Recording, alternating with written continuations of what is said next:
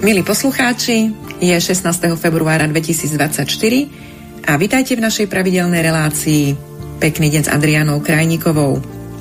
Od mikrofónu vás zdraví Adriana a zo štúdia Banskej Bystrici Peter Kršiak a Peter Spišiak.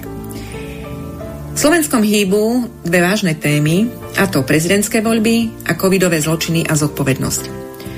V prvom prípade prezidentských volieb máme na stole možnú ústavnoprávnu krízu, pretože kandidáti Peter Pellegrini a Ivan Korčok nie sú zákonným spôsobom registrovaní kandidáti, nie sú teda legitímni.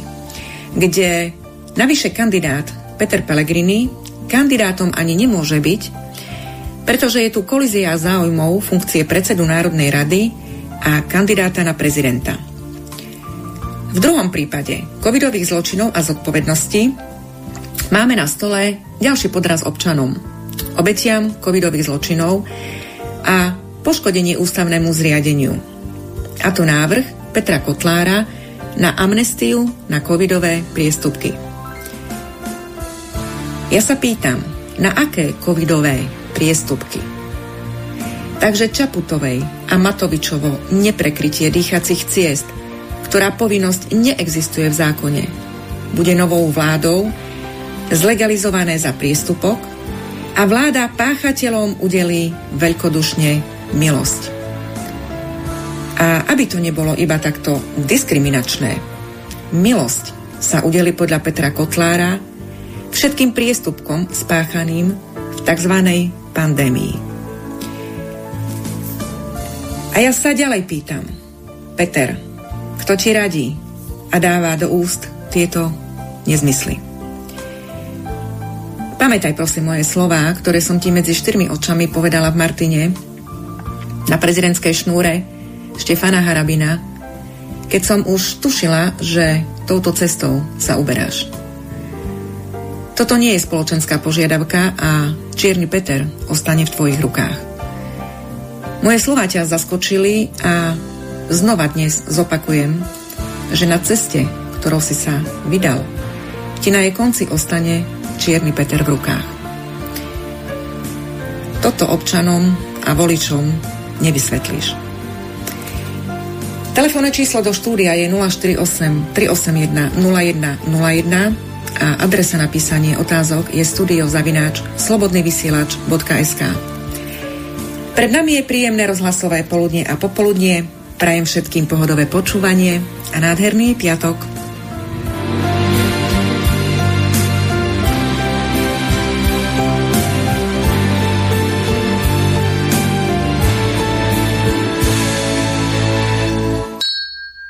Krásny piatok, milí poslucháči, ešte raz. A máme dnes na stole naozaj dve veľmi vážne témy, také horúce témy, ktoré mm, budem sa k ním vyjadrovať a budem, budeme sa o nich rozprávať z uhla pohľadu, ktorý um, mi skutočne vyvolal až zdesenie, čo sa to vlastne ďalej na tom Slovensku deje a prečo. Takže poďme rovno k veci a začneme uh, druhou témou, teda nie prezidentskými voľbami, ale začneme najprv témou covidovou a potom sa dostaneme k prezidentským voľbám a k aktivitám uh, aj istých ľudí, ktorí ktorí namiesto toho, aby sa veci sceľovali a dávali do súladu so zákonom, e, robia pravý opak a zneistujú občanov a vytvárajú v spoločnosti chaos. A za rovnaké považujem aj, e, aj, za rovnaký považujem aj postup v covidovej otázke, kde namiesto hľadania reálneho riešenia a skutočného riešenia problému Vytvára sa tu, ani by som to už nenazvala, že zástupné riešenie, ale vytvára sa zámerné riešenie, aby sa nepotrestal uh, skutočný uh, vinník, ale aby sa z obete urobil páchateľ a tomuto sa veľkodušne odpustí. Sú to je, to, je to taktika, ktorou, ktorú bežný občan ani nemusí vedieť pre, prehliadnúť, pretože ak ten občan neprehľadol hru, ktorú s ním, ktorú s ním predchádzajúca vláda hrala a navliekal si to rúško na ústa, na nos, na ústa, pretože ten nos si stále uvoľňoval, pretože to bolo v rozpore s fyziológiou človeka, aby bol schopný také niečo tak, ak, také niečo akceptovať a plniť ako povinnosť, ktorá neexistuje, tak e, ten občan je dnes znova zavádzaný, že vlastne bol páchateľom, ak to nerobil, a štát mu dá milosť.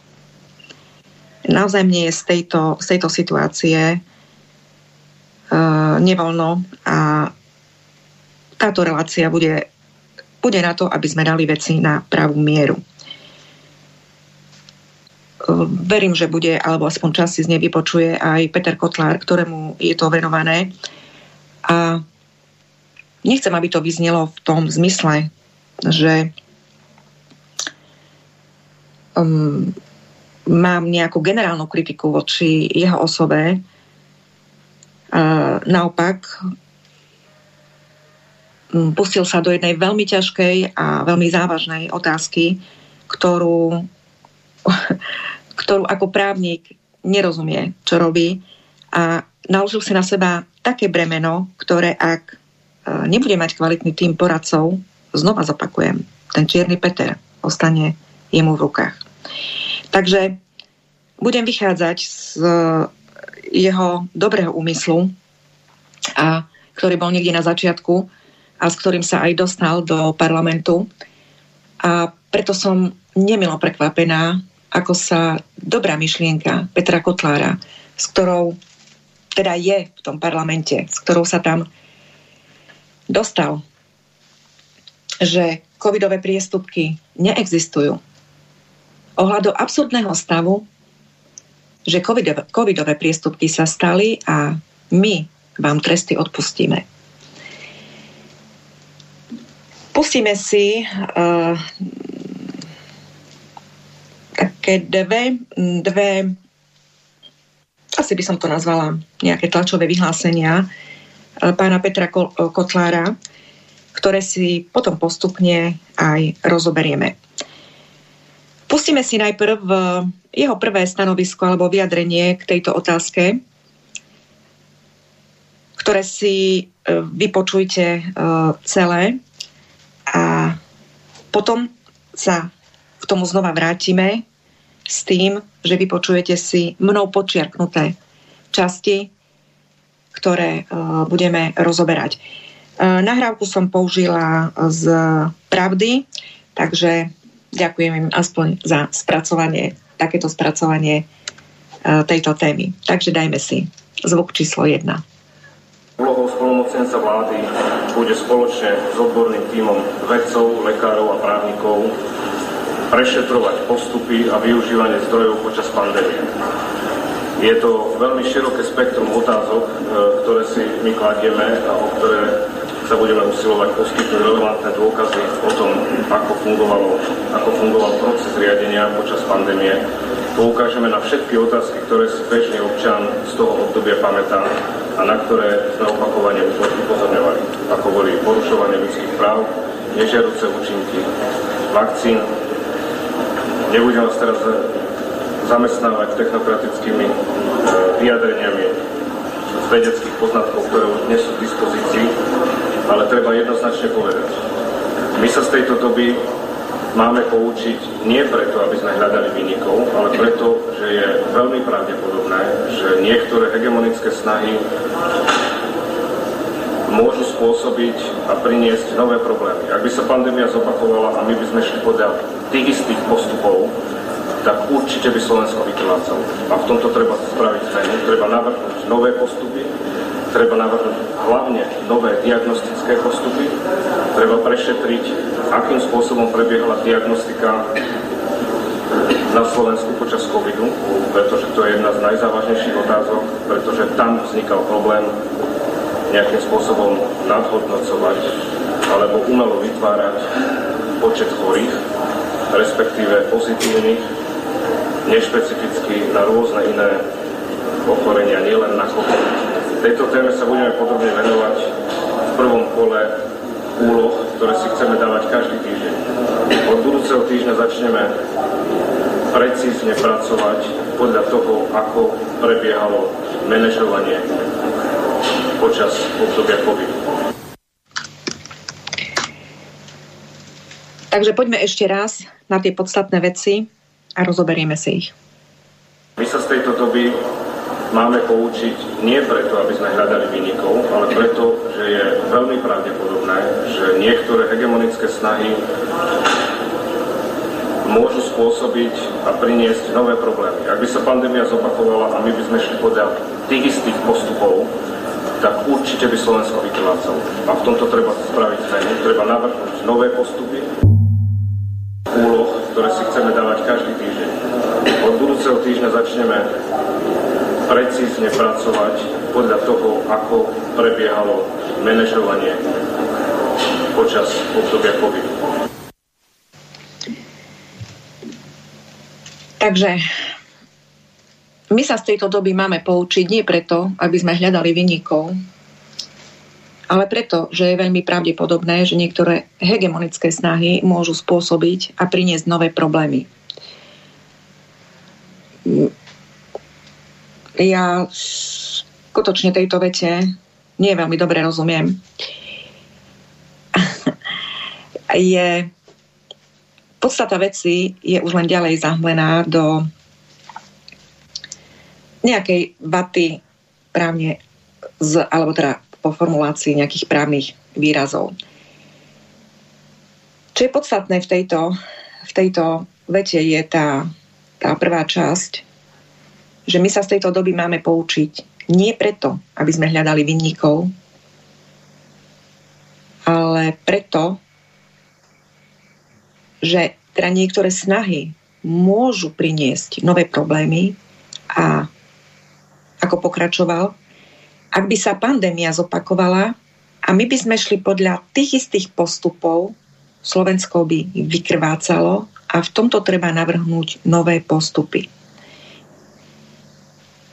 Takže Peter Kotlár.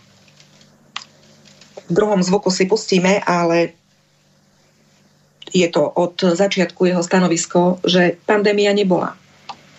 Označuje ju ďalej ako tzv. pandémiu. A zrazu ak by sa pandémia zopakovala, a ja sa pýtam, aká, ak nebola, ak bola tzv. pandémia. Teda ak by sa pandémia zopakovala a išli by sme podľa starých postupov, tak je problém, preto si musíme zvoliť, ak tu bude nová pandémia, nové postupy. E, na Margo tohto reagoval na stretnutí v Alekšinciach, keď sme boli spoločne na tiež, bola to aj prezidentská šnúra pána Štefana Harabina a bol tam aj pán Peter Kotler a tam sme sa vlastne tak prvýkrát stretli v tejto zostave. Um, a vôbec ja som sa aj prvýkrát stretla s pánom Kotlárom. Túto myšlienku preniesol aj, aj na tom mieste a jeden pán z prítomných účastníkov sa ho opýtal, že či to dobre chápe, že či to chcú znovu ľudí špárať, ale inak. Podľa lepších postupov. Tak do toho potom skočil, mm, skočil otázkou alebo nejakým argumentom nejaký ďalší účastník, čiže tak, tak trošičku uh, sa to potom tá téma uh, ešte doplnila s tým, ale vyjadrenie pána Kotlára bolo v tom, že, že nie, nie, to má byť akože to špáranie a ďalšie nejaké vyšetrovania už dobrovoľné. A ja som tu skutočne spozornila už pri týchto slovách, pretože ako môže kto chce, ako chce zavádzať kde koho, ale rozhodne nie mňa, pretože ja úplne inak vnímam uh, tie, tie vyjadrenia, ktoré podáva, než ich vníma bežný človek, ktorý ktorý, a, a človek, ktorý už vôbec nepozná právo a nemá skúsenosti s tým a nepozná tie rôzne podprahové manipulácie s obeťou, s poškodenými a takúto taktiku tej verbálnej komunikácie, hlavne ak a hlavne aj keď neviem, o čom vlastne právne rozprávam, ale chcem nejaký zámer už dosiahnuť. Takže tu sa mi začínali veci nejak už na tom prvom stretnutí nejak nepoznávať, ale, ale v poriadku človek teda nemôže sa sa teda hneď k veciam staviať nejak až pri veľmi kriticky, ale tá, tá opatrnosť určite je vždy na mieste. No a Niekoho začínali niektoré veci e, právne logicky e, sa vymykať z, z, takého, z takej tej cesty, po ktorou by sme pri riešení a hľadaní, hľadaní tých covidových, tej covidovej zodpovednosti mali ísť. Čiže tu sme sa prvýkrát nejak dotkli otázky, že je potrebné si vytvoriť e, vlastné, nová vláda si chce vytvoriť vlastné manažovanie nejakej pandemickej situácie a legitimná otázka vzniká teda ak, ako teraz sa vyjadril pán Kotlár, keď, keď e, sa dostal do parlamentu s tým, že tá, pandemická, tá pandémia bola tak zvaná a zrazu my sa ideme pripraviť, keď znova príde pandémia. Dúfam, že sa rozumieme, o čom, o čom vlastne rozprávam a, a na čo sa teraz namieta. A vlastne s touto otázkou po vypočutí tohto, toto je už trošičku z staršieho dáta, tak ste sa mi aj ozývali, že čo to vlastne má znamenať. Potom pán Kotlár vystúpil s tým v Infovojne znova. Boli aj na mňa otázky. Tak ja som následne tú tému aj spracovala v jednom článku, aj v jednej relácii, čiže som sa v takej kratšej hodinovej relácii venovala aj tejto otázke. Takže sa znova vrátim k tomu, že my sa máme e, poučiť nie preto, aby sme hľadali vynikov, ale preto, že keď e, znova nám tu niekto vyhlási alebo bude chcieť e, navodiť nejaký falošný stav, lebo toto bol naozaj falošný stav, aby sme si ho vedeli korigovať sami. Ako je to hrozné. V prvom rade je riešenie, aby sme hľadali vyníkov, pretože my sa máme poučiť a človek sa vie poučiť uh, iba vtedy, ak uh, to, že tá platňa je horúca, sa to dieťa poučí iba vtedy, ak ten prst omylom na tú platňu položí. Darmo budete dieťaťu vysvetľovať a môžete mu hovoriť stokrát, ale nielen dieťaťu, aj dospelému. Nerob to, nechod tam. Nie je to dobré. Je to úplne zbytočné, pretože človek veci chápe buď preto, že ich chápe, tak má takúto konštitúciu, že to chápe a nepotrebuje sa poučiť. Alebo ak niekto nechápe, a my, vy mu to vysvetľujete, on sa z toho nepoučí. Nepoučí sa ani z chyby iné, iného. A to aj preto, že tá chyba sa už v jeho prípade nikdy, respektíve tá situácia sa v jeho prípade nikdy nezopakuje tak, ako u niekom inom. Vždycky to už bude iná situácia, takže generálne sa aj poučiť z niečoho, samozrejme, je to možné, ale, ale vzhľadom k situácii, ktorá je už potom vždy iná, je to aj veľmi obťažné. Eh, človek chápe, eh, opakujem, človek chápe veci eh, vtedy, ak si to sám prežije a sám vyvodí záver, že či to bolo dobré, alebo to dobre nebolo. A pokiaľ páchateľ pácha trestné činy, je nemožné, aby ste ho nehľadali ako vyníka a nepostavili pred súd a uspokojili sa s tým, že keď bude na budúce taká situácia, ako ten páchateľ navodil, tak potom my si nájdeme už e, lepšie riešenia, aby sa tie dôsledky, ktoré sa stali, už nestali. Ale páchateľ nech si to ďalej niekde užíva. No, je to absurdný stav, je to úplne mimo, mimo nášho práv, nie len nášho, ale civilizovaného právneho systému, pretože je to výsmech e, obetiam a skutočne je to ako pri iných, aj keď násilných trestných činoch, rieš, hľadanie riešenia, že ak teraz sa znova nejaká, tak, nejaká teraz situácia uh, naskytne, ktorá by evokovala tú situáciu, situáciu, ktorá bola v prípade toho skutku, toho páchania trestného činu, tak proste my len budeme nejak inak sa správať. A ten páchateľ ale nech ostane tak, ako je. No nie, ja s tým osobne nesúhlasím, ale nie len ja. Práve preto som rozprávala aj s pánom Kotlárom v tom Martine, eh, kde som mu mm, aj medzi štyrmi očami vlastne prvýkrát vravela, že touto cestou, aby sa neuberal, pretože to nie je dobré. A spoločenská požiadavka nie je nehľadať vinníkov a hľadať iný manažment pandémie, ale požiadavka je hľadať vynikov, postaviť ich pred súd a samozrejme nájsť aj e, riešenie na národnej úrovni, ak budú ale legitimné požiadavky na to, pretože samozrejme sa môžu stať situácie, že vzniknú, vznikne ohrozenie bezpečnosti štátu.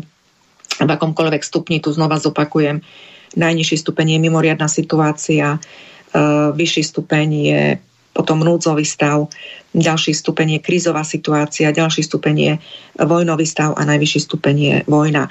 Takže môžu sa všetky situácie vyskytnúť a je potrebné na národnej úrovni, aby sme tie riešenia mali. A tu, uh, tu by som s tým Petrom Kotlárom aj súhlasila, že je to potrebné nájsť. A je to potrebné, potrebné uh, vedieť, uh, zorganizovať. Avšak súbežne s tým ale musí byť hľadanie vinníkov. Ale my ich ani hľadať nemusíme, my ich máme. Ale postavenie ich pred súd a vyvodenie voči ním aj trestnoprávnej, aj majetkovej zodpovednosti. A preto mňa táto časť e, jeho prejavu vyrušila, pretože ak ostane e, z tejto spoločenskej požiadavky iba riešenie to, aby sa e, štát aby štát mal lepší manažment krízových situácií. A nepotrestajú sa tí vinníci, ktorí spôsobili tú krízovú situáciu, tak potom je to celé snaženie absolútne zbytočné. No a mm, my sme v tom Martine skončili s tou takou istou dohodou, že sa mi pán Kotlár ozve. O niektorých teda veciach e, nechcel sa vyjadrovať, ani na niektoré otázky reagovať e, od občanov s tým, že aj zloženie toho týmu, e, s ktorým by mal spolupracovať, lebo aj v tej nahrávke na začiatku Bravel, čo sme si pustili, že bude mať tým odborníkov zložených z lekárov, právnikov. Nechcel sa k nim vyjadrovať, čo som aj ja sama mm, konštatovala, že mm, je to teda správny postup, pretože nie je dobré vopred ohlasovať svoj tým. A samozrejme, že sme sa bavili o tom, že so mnou počíta a ako mm, nechcem, aby to vyznelo nejak nejak sebestredne, ale pri všetkej objektívnosti musím o sebe povedať, že, že som v tejto téme určite mm, z advokátov bola nepochybne jedinou a prvou, ktorá sa postavila do z očí v oči tomuto celému šialenstvu covidovému, ale aj vôbec uh, som sa postavila ako, ako a dovolím si tvrdiť ako prvý občan tak verejne erudovanie voči tomuto covidovému, voči týmto covidovým zločinom a potom sa pridávali e, kolegovia. No, pridávali kolegovia. Dobre, nechcem teraz túto tému uh, rozoberať. Uh, samozrejme, predo mnou som, predtým, než som ešte verejne prvýkrát vystúpila, už sa tejto otázke venoval uh, doktor Harabin, ktorý sa už venoval aj predtým iným nezákonnostiam, protiústavnostiam. A keď som vstúpila teda na scénu ja, tak uh, začali sme spolupracovať. Potom sa trošičku tá naša cesta uh, rozišla, pretože bol uh, naozaj, no, bolo to šialené obdobie. Uh, napriek tomu, alebo teda aj práve preto, že každý sme mali teraz uh, svojím spôsobom sme sa veciam venovali, teda prišiel deň, keď znova sme sa stretli a keďže, keďže tú prezidentskú kandidatúru ohlásil, o čom aj aj v tej minulosti predtým sme sa o tom bavili, kde som e, sama mu vyjadrila e, podporu, že ak sa raz rozhodne, tak e, môže so mnou počítať, pretože pretože ja skutočne nevidím iné možné riešenie, len osobnosť jeho ako takú, ktorá by bola na čele štátu, pretože máme tu veľmi, veľmi veľké problémy, ktoré z hľadiska odbornosti, skúsenosti nevyrieši žiaden z kandidátov ktorých sa teraz nominovali na funkciu, na funkciu prezidenta. Takže ale poďme sa vrátiť teraz k týmto, naspäť k tejto covidovej téme. Čiže ja som počítala s tým, že keďže som začala, som sa postavila do, do naozaj úplne do prvej línie na tom fronte voči covidovému, zločinu a stálo ma to preto aj licenciu, no fakticky neprávne. Napriek tomu ja neviem vykonávať svoje povolanie a, a covidová mafia, do ktorej radím aj Slovenskú advokátsku komoru, proste ďalej uh, si ďalej svoje, ďalej uh, týmito nitkami, neviditeľnými nitkami, ktoré bežný občan nevidí, ďalej riadi štát a um, poťahuje vlastne tie figurky na šachovnici. Riešenie, ktoré e, navrhol teraz Peter Kotlár vyhlásiť amnestiu na priestupky, je to najhoršie riešenie, ktoré môže byť. Ja som vydala pred chvíľočkou článok, v ktorom, v ktorom e, poukazujem na to, že e, v ktorom vysvetľujem tak stručne, čo je amnestia. Ja si ho idem otvoriť, aby som vám vedela niektoré veci z neho reprodukovať. Opisujem tam, respektíve definujem pojem amnestie a vybrala som jedno uznesenie Ústavného súdu Slovenskej republiky, ktoré sa tejto amnestii venuje trošku aj z, iné, aj z iného uhla pohľadu, skôr z uhla pohľadu zrušenia amnestie, ale predsa dotýka sa samotnej podstaty amnestie. Podľa tohto ústavného nálezu je v ústavnom poriadku Slovenskej republiky ako demokratického a právneho štátu sa teda táto milosť, amnestia akceptuje ako nevyhnutný nástroj na vyrovnávanie napätí, ktoré sú neoddeliteľnou súčasťou každého právneho štátu. Podmienkou je, že uh, teda rešpektuje sa, že, uh, rešpektuje sa, že ich zdrojom je vzájomný vzťah medzi dvoma súčasťami, a to princípom rovnosti, ktorý kladie dôraz na rovnaké uplatňovanie právnych noriem voči všetkým a princípom spravodlivosti, ktorý za určitých podmienok pripúšťa určitú mieru individualizovaného prístupu. Takže som prečítala takú tú ťažkú právnu vetu predsa nakoniec a teraz to vysvetlím. V, aby sme mohli uložiť amnestiu na priestupky a na trestné činy. Tento judikát sa venuje trestným činom, ale tam je tá analogia s priestupkom tá istá, pretože na priestupky je treba hľadiť ako na také malé trestné činy. Čiže priestupky majú uh, tú istú štruktúru posudzovania ako, ako trestné činy. Je tam rozdiel v úmysle, v určitých prípadoch, vlastne je to zásadný rozdiel priestupku a trestného činu v úmysle, ale v ďalších, e, ďalších e, procesných postupoch uh, už vlastne ide o, o to isté, ide o delikventné protispoločenské konanie. Takže trestný čin rovná sa prístupok. Čiže na to, aby sme vedeli amnestiu uložiť na prístupok, musíme mať priestupok. Čiže prekrytie dýchacích ciest ktoré taká povinnosť neexistuje v zákone. Vytvoril ju, vymyslel si ju Mikas. Uložil ju do podzákonného aktu, ktorý nemá povahu všeobecne záväzného právneho predpisu, ale ani nechcem teraz toto riešiť, toto je iná otázka. To je viacej tých, tých právnych problémov, pre ktoré Mikas by mal naozaj skončiť vo väzení. Pretože to nebol omyl, to nebolo nedbanlivostné konanie, ako sa to právne nazýva. Bolo to úmyselné konanie. Nedbanlivostné bolo niekde na začiatku. Možno, ja si, to, ja si to myslím a som to vysvetľovala, že niekde na začiatku sa možno pomýlili v tom, ako vydávali tie opatrenia. Predsa nikdy sme takú situáciu nemali. Človek je omylný, ľudský faktor a tak ďalej. Ale doba išla ďalej a prichádzali argumenty. A keď prišiel môj argument na GPčku, na generálnu prokuratúru, tak tá mi dala za pravdu, že Mikas vydával, a to už nejaký čas trval, že vydával nezákonné akty. A tie akty boli ničotné, pretože sama GPčka zadefinovala, že nemal právomoc, čiže tie akty trpia nedostatkom právomoci orgánu, ktorý ich vydával. Zadefinovala, že nemali právnu formu, čiže trpali nedostatkom právnej formy tohto aktu. Čiže máme ničotné akty. My máme ničotné akty na ukladanie povinnosti prekrytia dýchacích ciest, ktorá ani neexistuje tá povinnosť.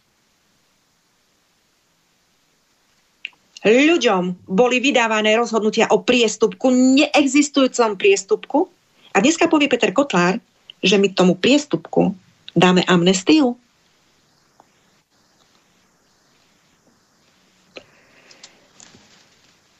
To ja, ja skutočne nechápem, čo sa deje s ľuďmi, ktorí, keď sa dostanú do vlády, ako keby strácali racionálne myslenie. Alebo ako keby im bolo jedno, že sa spreneverujú slova, myšlienke sebe samému. Pretože ja vidím na konaní pána Kotlára, uh, že s tým nie je veľmi stotožnený. S tým, čo rozpráva. A nerozpráva veci zo svojej hlavy. A teraz si pustíme tú druhú nahrávku.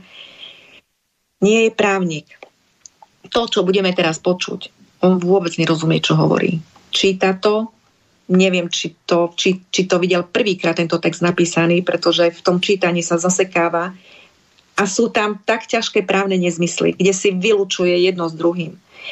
Znova by sme sa dobre chápali. Uh, moje vysvetľovanie, moja kritika týmto veciam tu nie je zameraná preto, aby som uh, kritizovala nejakú aktivitu vlády, ktorá sa udiala, ale preto, aby som kritizovala zlú aktivitu vlády, ktorá sa udiala. A niekde v začiatku, aby sme to stopli, aby sme sa znova nedostali tam, kde sme sa dostali s Matovičom, že sa vytvárali právne nezmyselné, mm, vydávali sa právne nezmyselné rozhodnutia a my dnes ideme tieto právne nezmyselné rozhodnutia riešiť alebo vybaviť nejakou ďalšou právnou nezmyselnosťou a to, že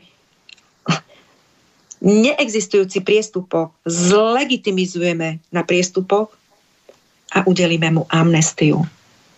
To je niečo hrozné. Takže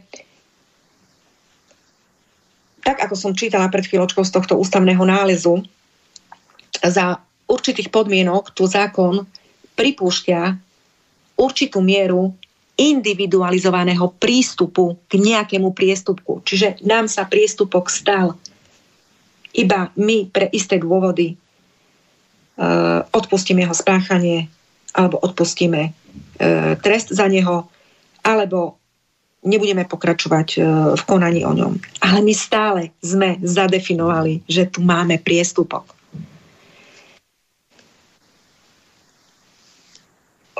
Ešte by som z tohto nálezu chcela, e, predtým, než si pustíme tú nahrávku, tak vypichnúť, že udelená amnestia alebo teda ešte, že právnym účinkom, teda dôsledkom, následkom udelenia amnestie je objektívny vznik subjektívnej právnej situácie a všetkých osôb, ktorých sa udelená amnestia dotýka. Udelená amnestia sa vzťahuje na trestné činy trest, uh, a tresty, prípadne má osobný rozsah. Ale berte, že je to to isté na priestupok. Hej? Čiže udelená amnestia sa vzťahuje aj na priestupok. Či ide o trestné činy a tresty, alebo teda priestupky a tresty, alebo konkrétne osoby, Ide o konanie alebo jeho dôsledky súvisiace s konaním proti záujmom chráneným trestným zákonom, v danom prípade chráneným zákonom o priestupkoch. To znamená, že vž- a bez ohľadu na to, aká forma, uh, akou formou sa tá amnestia udelí, vždy je v súvislosti s konaním proti záujmom chráneným zákonom. Čiže vždy ste vynikom. Neprekryli ste si dýchacie cesty. Ste vynikom. A vláda vám dnes odpustí vašu vinu, ktorá neexistuje. Takže poďme na, ten, na tú druhovú zvukovú nahrávku a po nej na chvíľočku vstúpim a potom si ju budeme znova púšťať a postupne rozoberať e, vyjadrenie po vyjadrení. Vážení prítomní dámy a páni, ďakujem aj mojim e, kolegom z poslaneckého klubu SNS. Pôvodne som mal dnes prezentovať tlačovú správu vo vzťahu k oznámeniu verejnosti, ako sa zapojiť do činnosti pri preverovaní správnosti postupov v dobe počas prítomnosti infekčného agens SARS-CoV-2. Nakoľko však riešime stále otázku ochrany osobných údajov, budeme verejnosť informovať e, o tomto kroku pravdepodobne budúci týždeň.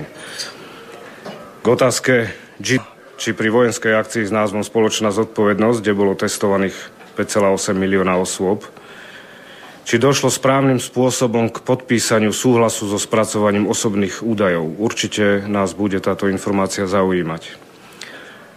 Popravde je fascinujúce, ak spolomocenec vlády, ktorý pátra po právnej správnosti týchto postupov, je vyzývaný k tomu, aby jeho pozícia precízne zohľadňovala ochranu osobných údajov pri prešetrovaní niečoho, kde ochrana osobných údajov u takmer celej našej populácie nebola vôbec zohľadňovaná. Nakoľko pre neodkladnosť a iných tém vo vzťahu k preverovaniu danej problematiky mi dovolte informovať o návrhu, ktorý rieši problematiku priestupkov.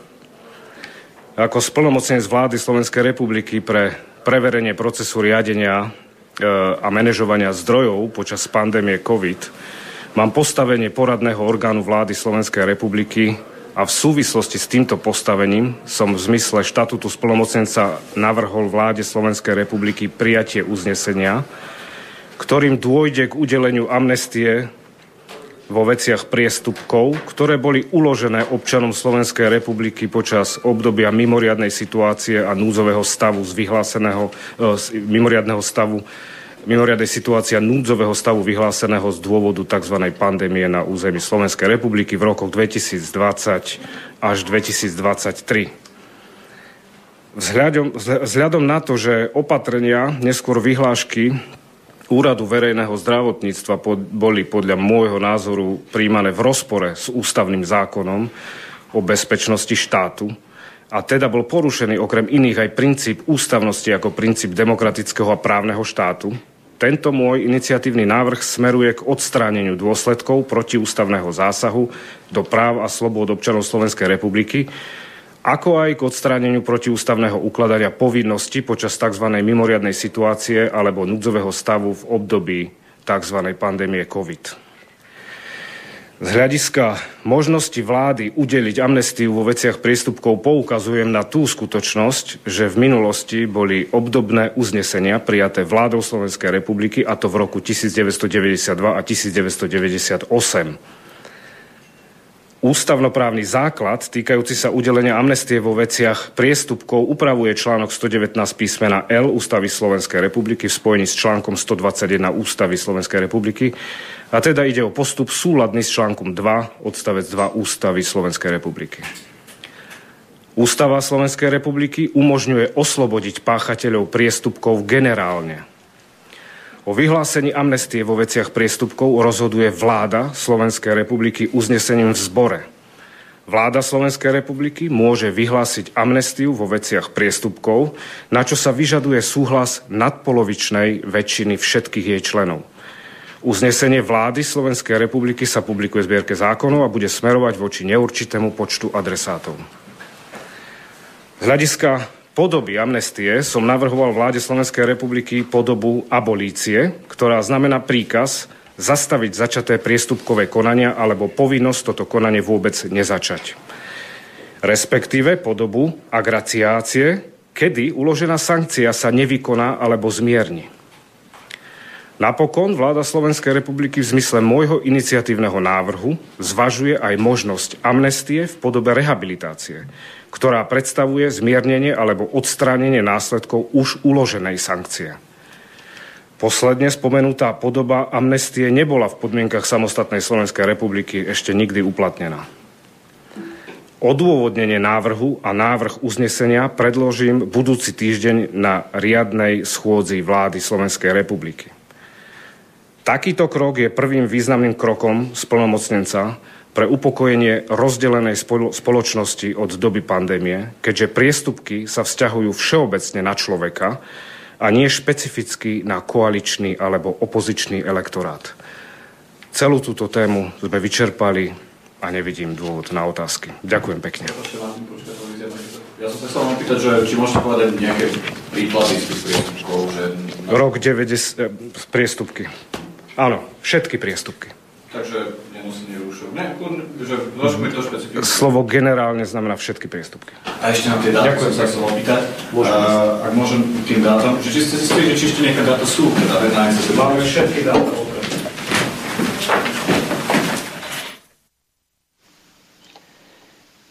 Takže poďme na to ešte raz a ja budem hovoriť technikovi, kedy to stopne a dám k tomu svoje stanovisko. Vážení prítomní dámy a páni, ďakujem aj mojim e, kolegom z poslaneckého klubu SNS. Pôvodne som mal dnes prezentovať tlačovú správu o vzťahu k oznámeniu verejnosti, ako sa zapojiť do činnosti pri preverovaní správnosti postupov v dobe počas prítomnosti infekčného agens SARS-CoV-2 Nakoľko však riešime stále otázku ochrany osobných údajov, budeme verejnosť informovať e, o tomto kroku pravdepodobne budúci týždeň.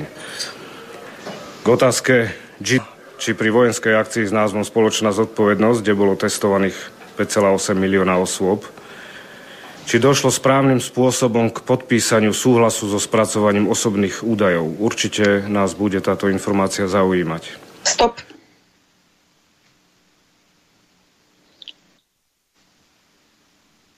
Eh, ja naozaj neviem, či kto pánovi Kotlárovi píše tieto veci a či je to zámer, alebo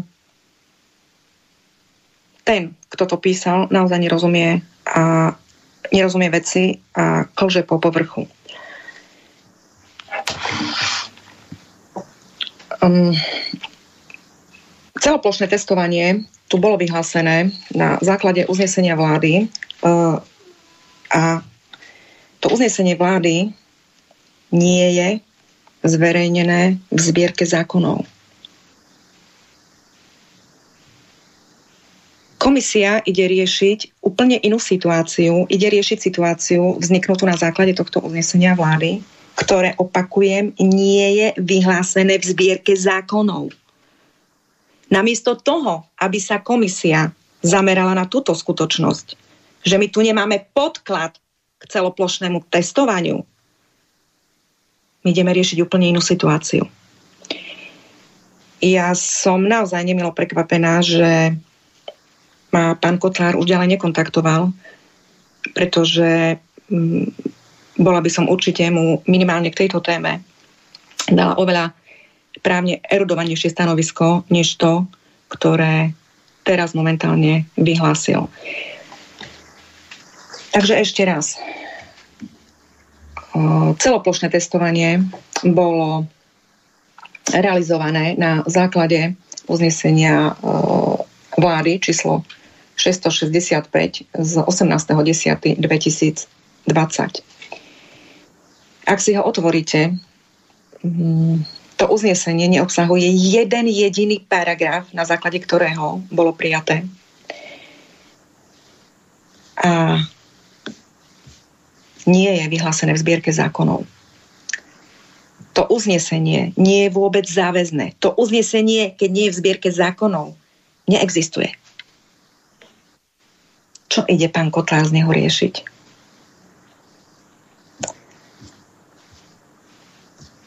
skutočne ako ja po vypočutí už čo len tejto časti som som ostala veľmi nemilo prekvapená, kam sa to kam sa vôbec táto celá situácia uberá. My proste sme si vytvorili fikciu nejakého celoplošného testovania, na základe ktorého boli občania nahnaní, alebo nahnatí, neviem ten výraz správny, slovenčinársky, ako naozaj ako dobytok na nejaké plochy a neexistoval k tomu žiaden právny podklad. Namiesto toho, aby sa zodpovednosť prijala a postavil vinník, ktorý to celé spustil, riadil, niečo bez právneho podkladu, bez toho, aby to bolo v zbierke zákonov, tak my tu hľadáme zástupné riešenia a vybavujeme sa o, o, o tomto uznesení ako keby o nejakom, ani nie, že platnom, ono neexistuje. Na základe ničoho stáli ľudia na tých štadiónoch a námestiach a plochách a po autobusoch, neviem kde všade, keď prebe, pre, prebehlo celoplošné testovanie. Takže to je jedna prvá veľmi závažná otázka, ktorú je potrebné, aby táto komisia, alebo neviem ako nazvať ten tým, no, ten vládny tým, ktorý na tom pracuje. Takže poďme ďalej. Patra po právnej správnosti týchto postupov je vyzývaný k tomu, aby jeho...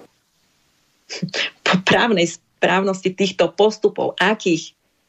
Akých to uznesenie nie je v zbierke zákonov? Neexistuje. My to normálne sme si vytvorili fikciu a my ideme na náklady štátu riešiť nejaké symptómy, ktoré vznikli z fikcie. Nám je treba riešiť tú fikciu, nie tie symptómy, ktoré tu vznikli. Samozrejme, že tie symptómy, ktoré tu vznikli, majú iný význam, ale nám je treba riešiť najprv tú príčinu toho problému.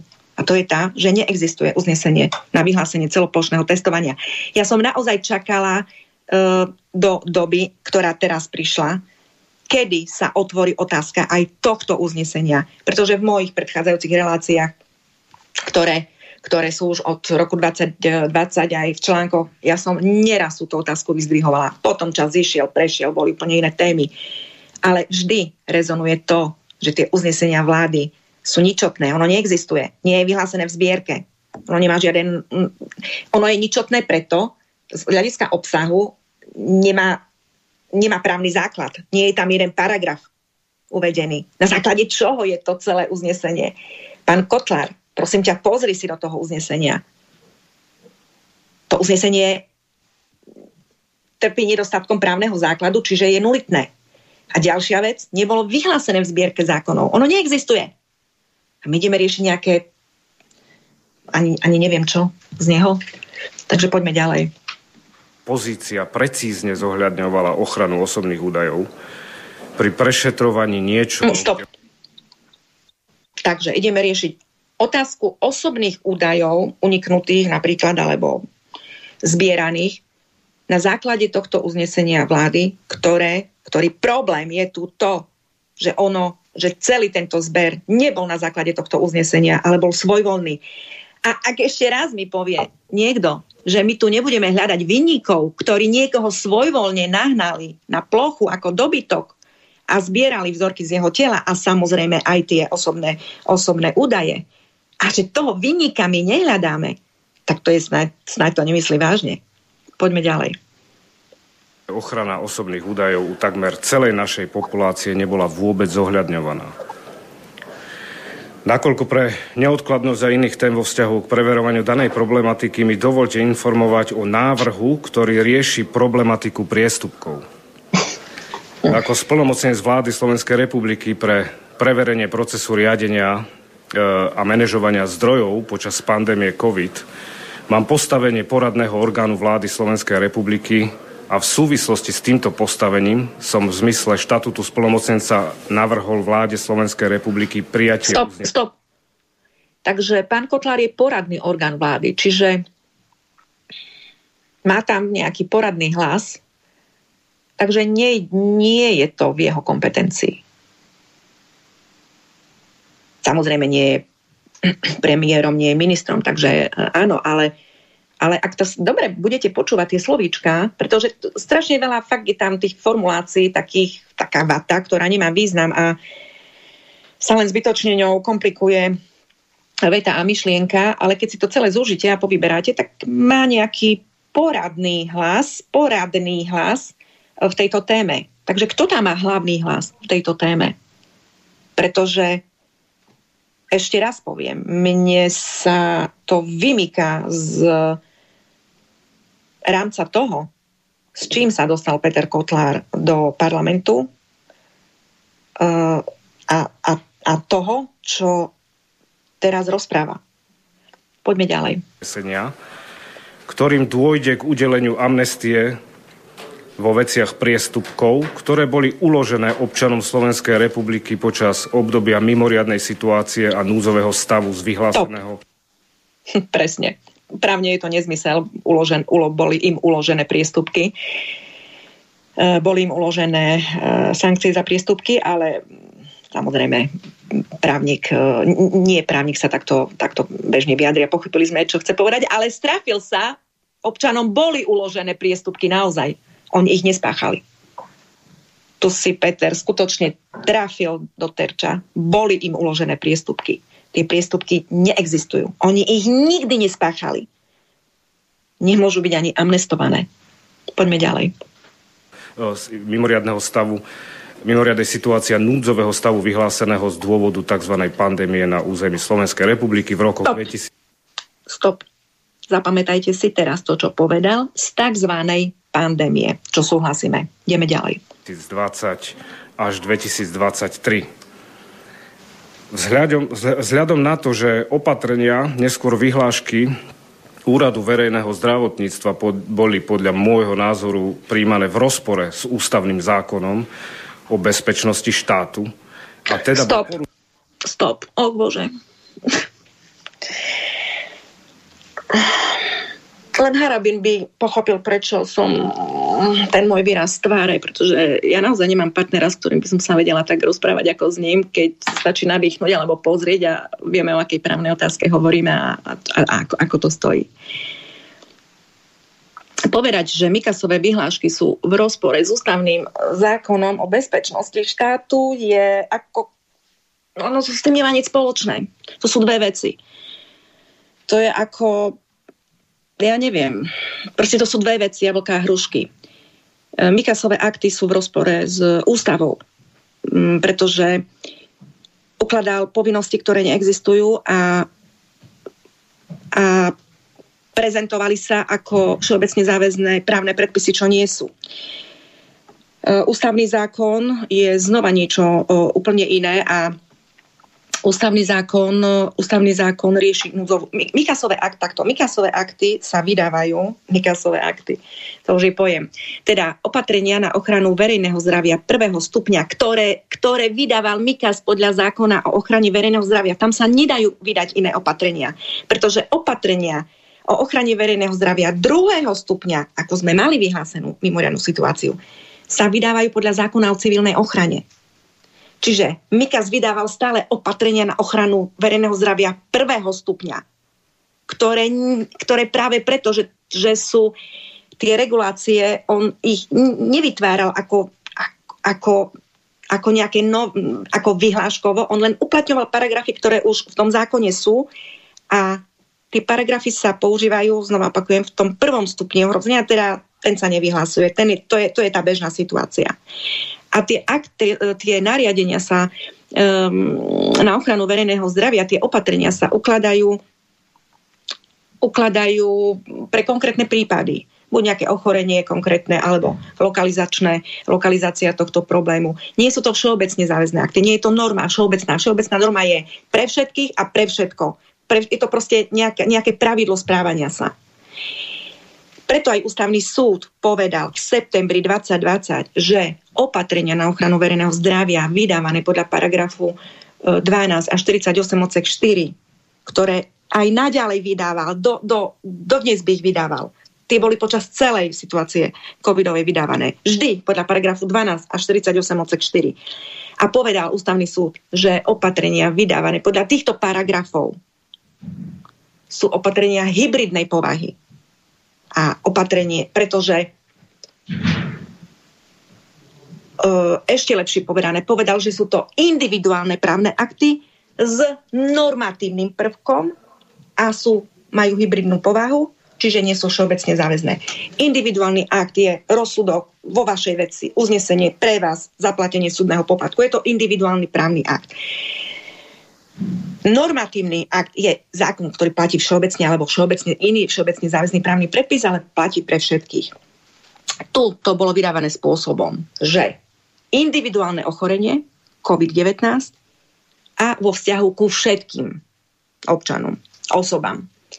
Tento mix znamená hybridný akt a hybridný akt nie je všeobecne záväzným právnym predpisom. Toto je uznesenie, nález, ale neviem, či som nepovedala omylom nález, je to jedno, je to rozhodnutie, je to uznesenie ústavného súdu, ktoré povedal v roku 2020. Na základe toho teda tieto akty nikdy neboli všeobecne záväzné právne predpisy a, a nemohli byť ani považované za všeobecne záväzné právne predpisy. Takže znova sa, uh, som sa pozastavila nad myšlienkou, ktorú som otvorila. Čiže tieto Mikasové akty, keďže boli vydávané podľa zákona o ochrane verejného zdravia, boli iba pre situáciu ohrozenia verejného zdravia, toho prvého stupňa základného. Ale my sme mali situáciu druhého stupňa ohrozenia verejného zdravia. A tu sa mali vydávať opatrenia podľa civilnej ochrany, nie tie podľa zákona o ochrane verejného zdravia. A potom je tretí stupeň nebezpečnosti, to sme v tom ústavnom zákone o bezpečnosti štátu, ktorý hovorí o núdzovom stave, e, krízovej situácii, vojnovom stave a vojne. Povedať, že Mikasové akty sú v rozpore s tým ústavným zákonom, to s tým nemá nič spoločné. Preto vravím, sa pýtam, kto mm, ti pán Kotla rádi, pretože sú to absolútne, sú, sú, to, sú to právne nelogické formulácie, ktoré, ktoré čítaš. Uh, ja chápem, že nie právnik, a ešte právnik, ktorý nerobí práve s touto agendou, tomu nerozumie. A práve preto je veľmi podstatné, kto mu bude rádiť, kto mu bude tieto veci písať. Pretože znova opakujem, ten čierny Peter ostane jemu v rukách. Napriek tomu, že ten zámer niekde na začiatku mal dobrý. Poďme ďalej. Ušený okrem iných aj princíp ústavnosti ako princíp demokratického a právneho štátu. Ten... Stop.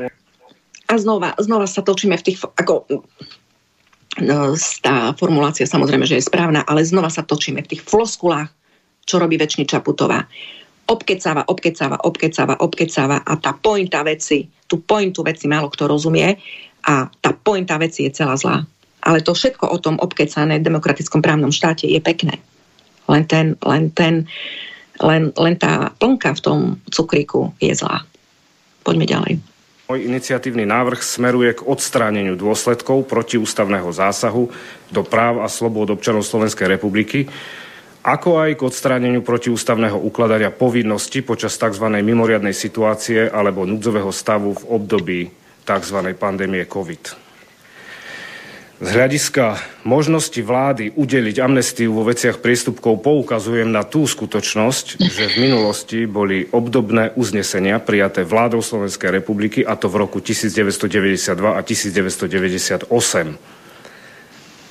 Ústavnoprávny základ týkajúci sa udelenia amnestie vo veciach priestupkov upravuje článok 119 písmena L Ústavy Slovenskej republiky v spojení s článkom 121 Ústavy Slovenskej republiky. A teda ide o postup súladný s článkom 2 odstavec 2 Ústavy Slovenskej republiky. Stop. A teraz počúvajte. Poďme. Pokračujeme. Ústava Slovenskej republiky umožňuje oslobodiť páchateľov priestupkov generálne. Top. Ústava Slovenskej republiky umožňuje oslobodiť páchateľov priestupkov generálne. A je vymalované. Takže neprekrytie dýchacích ciest neexistuje. Taká povinnosť na prekrytie dýchacích ciest neexistuje. Neprekrytie dýchacích ciest logicky nie je priestupkom.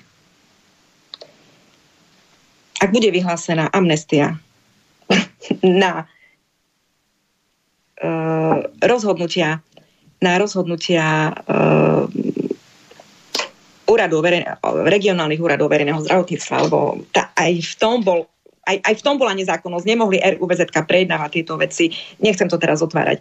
Čiže ak sa vyhlási amnestia na uh, tie rozhodnutia, na tie priestupky na základe týchto rozhodnutí o priestupku neprekrytia dýchacích ciest sa zlegitimizuje to rozhodnutie, že je inak správne, existoval priestupok neprekrytia dýchacích ciest a odpúšťa sa odpúšťa sa vína. Uh, odpúšťa sa, nie, pardon, vina, vina ostáva, odpúšťa sa trest je to, je to naozaj zvrátené. Je to úplný opak toho, než e, sa žiada urobiť. Poďme ďalej. O vyhlásení amnestie vo veciach priestupkov rozhoduje vláda Slovenskej republiky uznesením v zbore. Vláda Slovenskej republiky môže vyhlásiť amnestiu vo veciach priestupkov, na čo sa vyžaduje súhlas nadpolovičnej väčšiny všetkých jej členov. Uznesenie vlády Slovenskej republiky sa publikuje v zbierke zákonov a bude smerovať voči neurčitému počtu adresátov. Z hľadiska podoby amnestie som navrhoval vláde Slovenskej republiky podobu abolície, ktorá znamená príkaz zastaviť začaté priestupkové konania alebo povinnosť toto konanie vôbec nezačať. Respektíve podobu agraciácie, kedy uložená sankcia sa nevykoná alebo zmierni. Napokon vláda Slovenskej republiky v zmysle môjho iniciatívneho návrhu zvažuje aj možnosť amnestie v podobe rehabilitácie, ktorá predstavuje zmiernenie alebo odstránenie následkov už uloženej sankcie. Stop je jedno, mm, ktorý typ, druh, forma amnestie sa zvolí. Základ každej je v tom, že je tu páchateľ. Páchateľ priestupku neprekrytia horných dýchacích ciest. Bingo. Ideme ďalej. Posledne spomenutá podoba amnestie nebola v podmienkach samostatnej Slovenskej republiky ešte nikdy uplatnená. Odôvodnenie návrhu a návrh uznesenia predložím budúci týždeň na riadnej schôdzi vlády Slovenskej republiky. Stop. Takže toto riešenie sa bude predkladať na budúci týždeň vláde. Poďme ďalej. Takýto krok je prvým významným krokom splnomocnenca pre upokojenie rozdelenej spoločnosti od doby pandémie, keďže priestup... Stop tento krok vôbec nie je na zmiernenie e, rozdelenia spoločnosti a ja neviem, prečo tu sa hľadá nejaké, e, nejaké zmierovacie konanie na rozdelenie e, spoločnosti. Tiež mi to nedáva význam, pretože ak tu raz je nejaký páchateľ, tak ten páchateľ sa má postaviť pred súd bez ohľadu na to, bez ohľadu na to, či rozdelenie spoločnosti je alebo nie je, pretože práve ten páchateľ tú spoločnosť a nevyriešenie veci tú spoločnosť rozdeľuje. Inak, voči ja ten krok e, pána Kotlára kritizujem z tohto hľadiska, ako teraz o tom rozprávam, že vlastne tá amnestia legitimizuje um, neexistujúce priestupky za priestupky, teda povyšuje ich na doslova na zákon. A druhá strana, čítala som už nejaké pripomienky teda z druhej strany, ktorá, ktorá bola za tie, uh, za, tú, za tie covidové uh, opatrenia. Oni to tiež uh, kritizujú z tohto pohľadu, že je to vysmek do tváre tým, ktorí sa zodpovedne správali podľa tých covidových opatrení. Takže pán Kotlar prináša riešenie, ktoré nie, že, nie, že spojí spoločnosť. Ju, ju rozdelí, ale, ale absolútne zlomiť dôveru tej časti uh, občanov, ktorá, ktorá bola na, na tej strane proti covidovej a ktorá ho aj dostala do parlamentu. Pretože amnestia na priestupky znamená výsmech do očí v prvom rade obetiam represálií pre neexistujúce priestupky. Vytvorí sa znova tábor uh, tábor dvoch nespokojných skupín, kde skutočné obete, teda skutočnými obetiami sú naozaj všetci. Pretože a práve preto by bolo treba vyhlas a to riešenie teda dostanem sa k nemu, teda aby som ho nepredbehla. Čiže tu sa vytvoria, obeťami boli, obeťami boli všetci občania, pretože povinnosť. Ja preto hovorím o tom prekrytí dýchacích ciest, pretože na tom sa najlepšie, e, ten príklad je najlepšie vysvetliteľný. Samozrejme, tu boli aj iné e, nezákonné povinnosti. Pri niektorých už to je trošičku aj komplikovanejšie, pretože parlament si to dokonca prijal ako do, do zákona ako povinnosť. Napríklad e, pri vstupe na územie Slovenska sa preukazovať nejakou e-hranicou kde je to úplne v rozpore s ústavou, pretože podľa ústavy má každý občan Slovenskej republiky slobod, právo slobodného vstupu na územie republiky a to právo nemožno ničím obmedziť, ani zákonom. Tak zákon nemohol uložiť povinnosť um, vypisovať si nejaký formulár, keď vstupujem na územie uh, svojej republiky. No nejde to. Čiže, ale teraz nechcem sa dotýkať týchto vecí, ale aj to je tu. Čiže je množstvo občanov, ktorí sú postihnutí tým, že si e-hranicu v úvodzovkách neplnili a oni si ju neplnili v úvodzovkách neplnili legitimne. Ústava má jeden článok, ktorý hovorí, že nikoho nemožno, nemožno prenasledovať za to, že iba realizuje svoje základné práva. A moje základné právo je slobodný vstup na územie vlasti bez ohľadu na to, aká je situácia, vojna, núdzový stav, mimoriadná situácia, infikovanosť človeka. To, to, to, je, to je absolútne nepodstatné. Ja mám právo voľného vstupu a štát by ma zabezpečiť pomoc. Nie pre, nie predtým, než ja vstúpim, ak teda mám hej, tú pomoc, vyžadujem, že sú teda nejaké prekážky alebo problémy na mojej strane.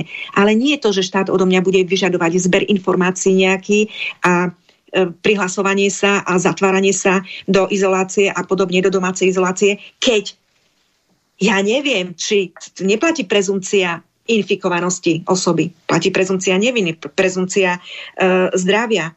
Čiže nie je každý, kto vstupuje na územie, nie je každý občan, kto vstupuje na územie, vôbec žiaden občan, ktorý vstupuje na územie Slovenskej republiky, nemá čo sa niekomu hlásiť, že tu prichádza. A ešte plniť podmienky, pretože bez toho vstupu, bez, toho, teda bez tej registrácie, nebolo možné vstúpiť na územie republiky. Keď, že vás uh, ono fyzicky vás nikto nezastavil, že by vás teda naspäť vytlačal do toho Maďarska alebo do Rakúska. Ale keď ste sa teda neozna- neohlásili, neprihlásili ste ten vstup, mali ste za to sankciu. Čiže to už nie je voľný vstup. A je to absolútne proti ústave. No čiže sú tu aj tieto priestupky. Ale proste vráťme sa, poďme sa vrátiť teda na, na tie rúška, lebo na tom sa to najkrajšie e, a najjednoduchšie dá pochopiť. Čiže neexistovala žiadna povinnosť na prekrytie dýchacích ciest.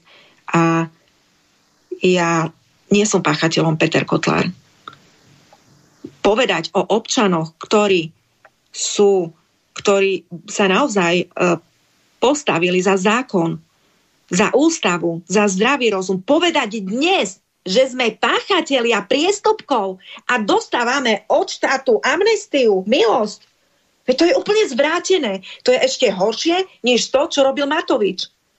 Pretože tu sme mali aspoň dočinenia s bláznom a vieme si to zadefinovať. Blázon vás dusil. Ale teraz si ľudia zvolili novú vládu, od ktorej očakáva, že toho blázna postaví pred súd a tá vláda ide hovoriť, že nie, my blázna nepostavíme pred súd, ale my vám, keďže ste páchatelia, odpustíme tresty. To je zo zlého filmu. Poďme ďalej. Sa vzťahujú všeobecne na človeka a nie špecificky na koaličný alebo opozičný elektorát. A bla, bla, bla, bla, bla. Túto tému sme vyčerpali a nevidím dôvod na otázky. Ďakujem. Bodka. Bodka. E, stop. Stop.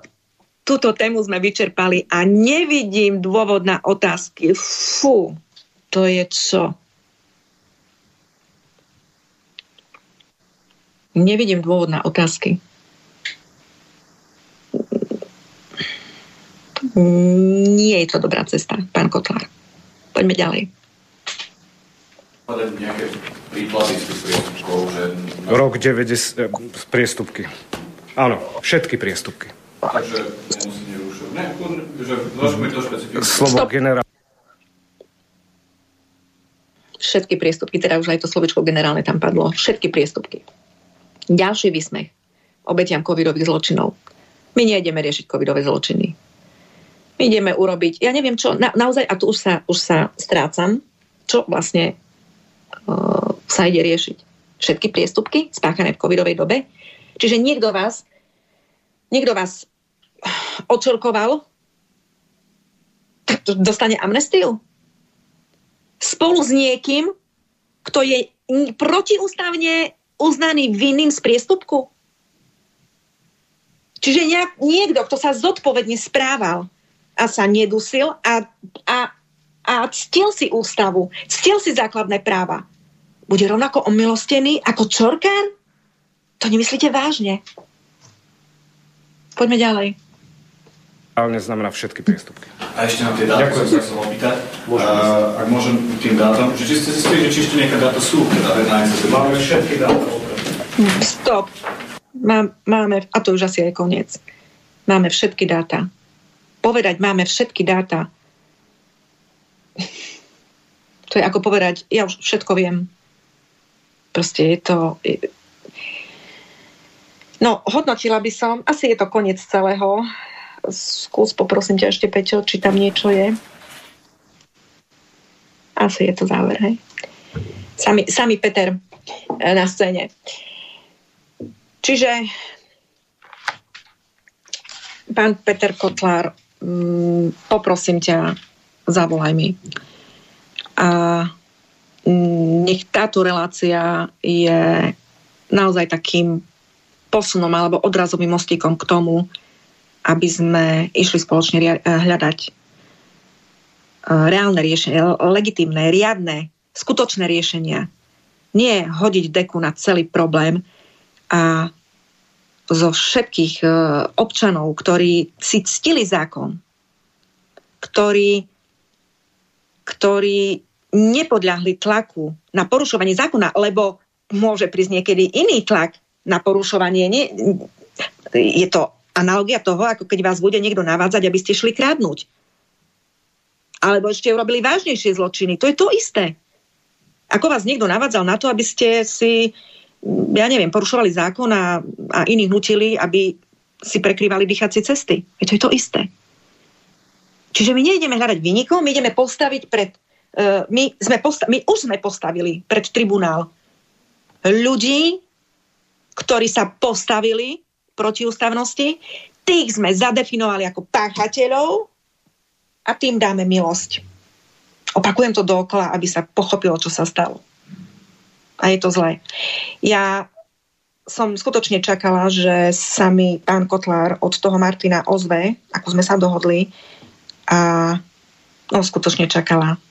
A nebudem sa k tomu bližšie vyjadrovať, teda čakala, nečakala. A moje indície sa ale ale čakalo by sa, tak to je lepšie vyjadrenie, čakalo sa, že sa mi ozve, ale moje indície sa mi potvrdili a som z toho naozaj znechutená a znova zopakujem, čierny Peter v rukách ostane Petrovi. Napriek tomu všetkému ja sa veľmi rada pripojím do riešenia tejto otázky aj, aj v tom teda oficiálnom móde, takže budeme očakávať, že pán Kotlár ma skontaktuje a keďže som sa postavila naozaj ako prvá do tej frontovej linie, kde som do toho dala všetko a zlikvidovali mi moju profesionálnu kariéru kvôli tomu. A dnes ani, ani, ani toľko nevie urobiť pán Kotlár, aby ma zavolal k tejto otázke, ktorú som tu skladala právne po nociach ja sama a s vami, s vašimi prípadmi, s vašimi príbehmi, aby dneska ani toľko nemal, nemal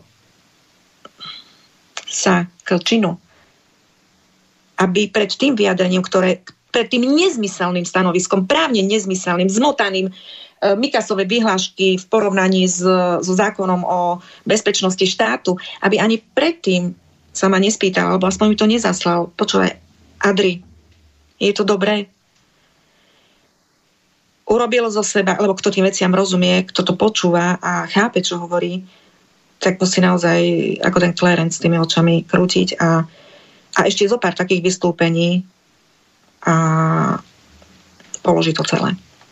Položí to celé a aj svoju autoritu. Napriek tomu všetkému, znova hovorím, človek je omylný, ľudský faktor je tu, stalo sa, treba hľadať riešenia.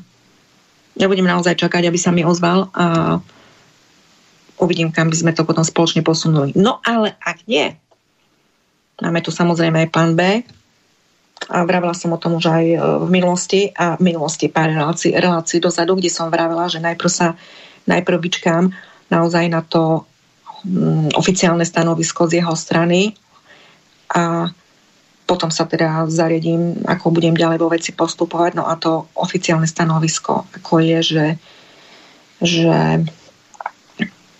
tým proste ústava, ústava dáva amnestiu páchateľom. Takže ja pre mňa, pre mňa je, je tým povedané jeho stanovisko a ja páchateľom nie som. A nie ste ani vy páchateľmi preto, že ste si to rúško nedali a ja amnestiu na, na neexistujúci priestupok. No, nemôžem ani ako morálne, ani ako právne v žiadnom prípade akceptovať. A nie je to ešte ju prijať.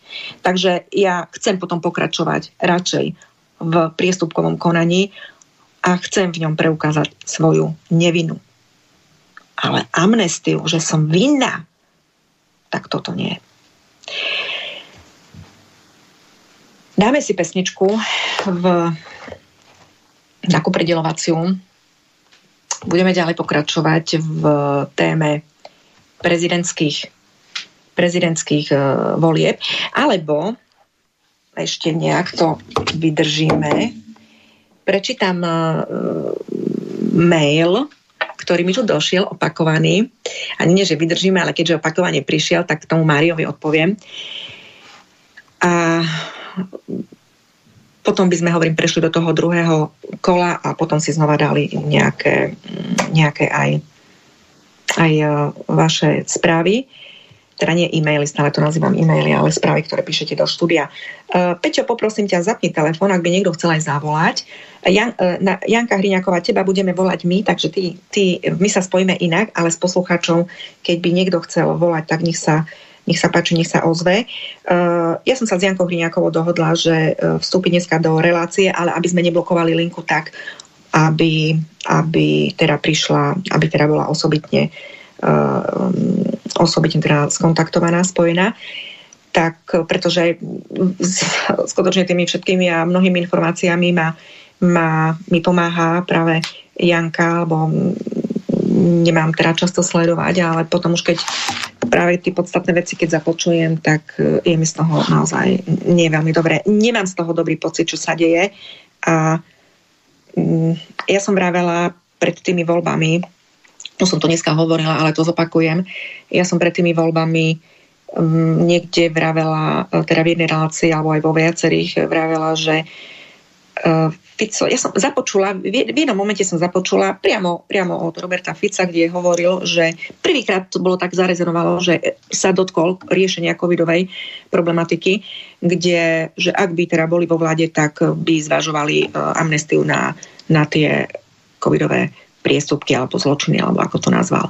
A tu som spozornila a vravela som o tom aj v relácii, že to by bolo veľmi zlé riešenie, pretože to je vlastne potvrdenie um, tohto, tej viny toho páchateľa, iba je to generálne omilostené. Takže tak, no dobre, ale poďme na tú otázku toho mm, Mária, nesúvisí to vôbec s témou, ale keďže už ju tu dal opakovane. Takže v prípade, keď sa stane dopravná nehoda alebo škodová udalosť, za vynika rieši škodu poisťovňa z povinného zmluvného poistenia. Chcel by som sa spýtať, v akom rozsahu je poisťovňa povinná z tohto mm, povinného poistenia odškodňovať poškodeného a v akom rozsahu sa na odškodňovaní podiela vinník. E, zoberme situáciu, že vozidlo, na vozidle je poškodený lák, ale vozidlo je naďalej pojazdné. Poisťovňa tvrdí, že preplatí len opravu laku. Na opravu laku je však potrebné dohodnúť e, so servisom termín, previesť vozidlo e, do servisu, nechať ho tam dva dní a prísť po neho. Kto by mal platiť cestu vozidla do autoservisu, benzín, opotrebovanie, cestu človeka z, autoser- cestu človeka z autoservisu, aj teda si do, teda čas ten strávený, stratený s e, presunom. A uh, teda čas strávený s tým presunom, ja to trošičku skracujem. Pre jednoduchosť predpokladajme, že ide len o paušálnu náhradu a tak ďalej a tak ďalej.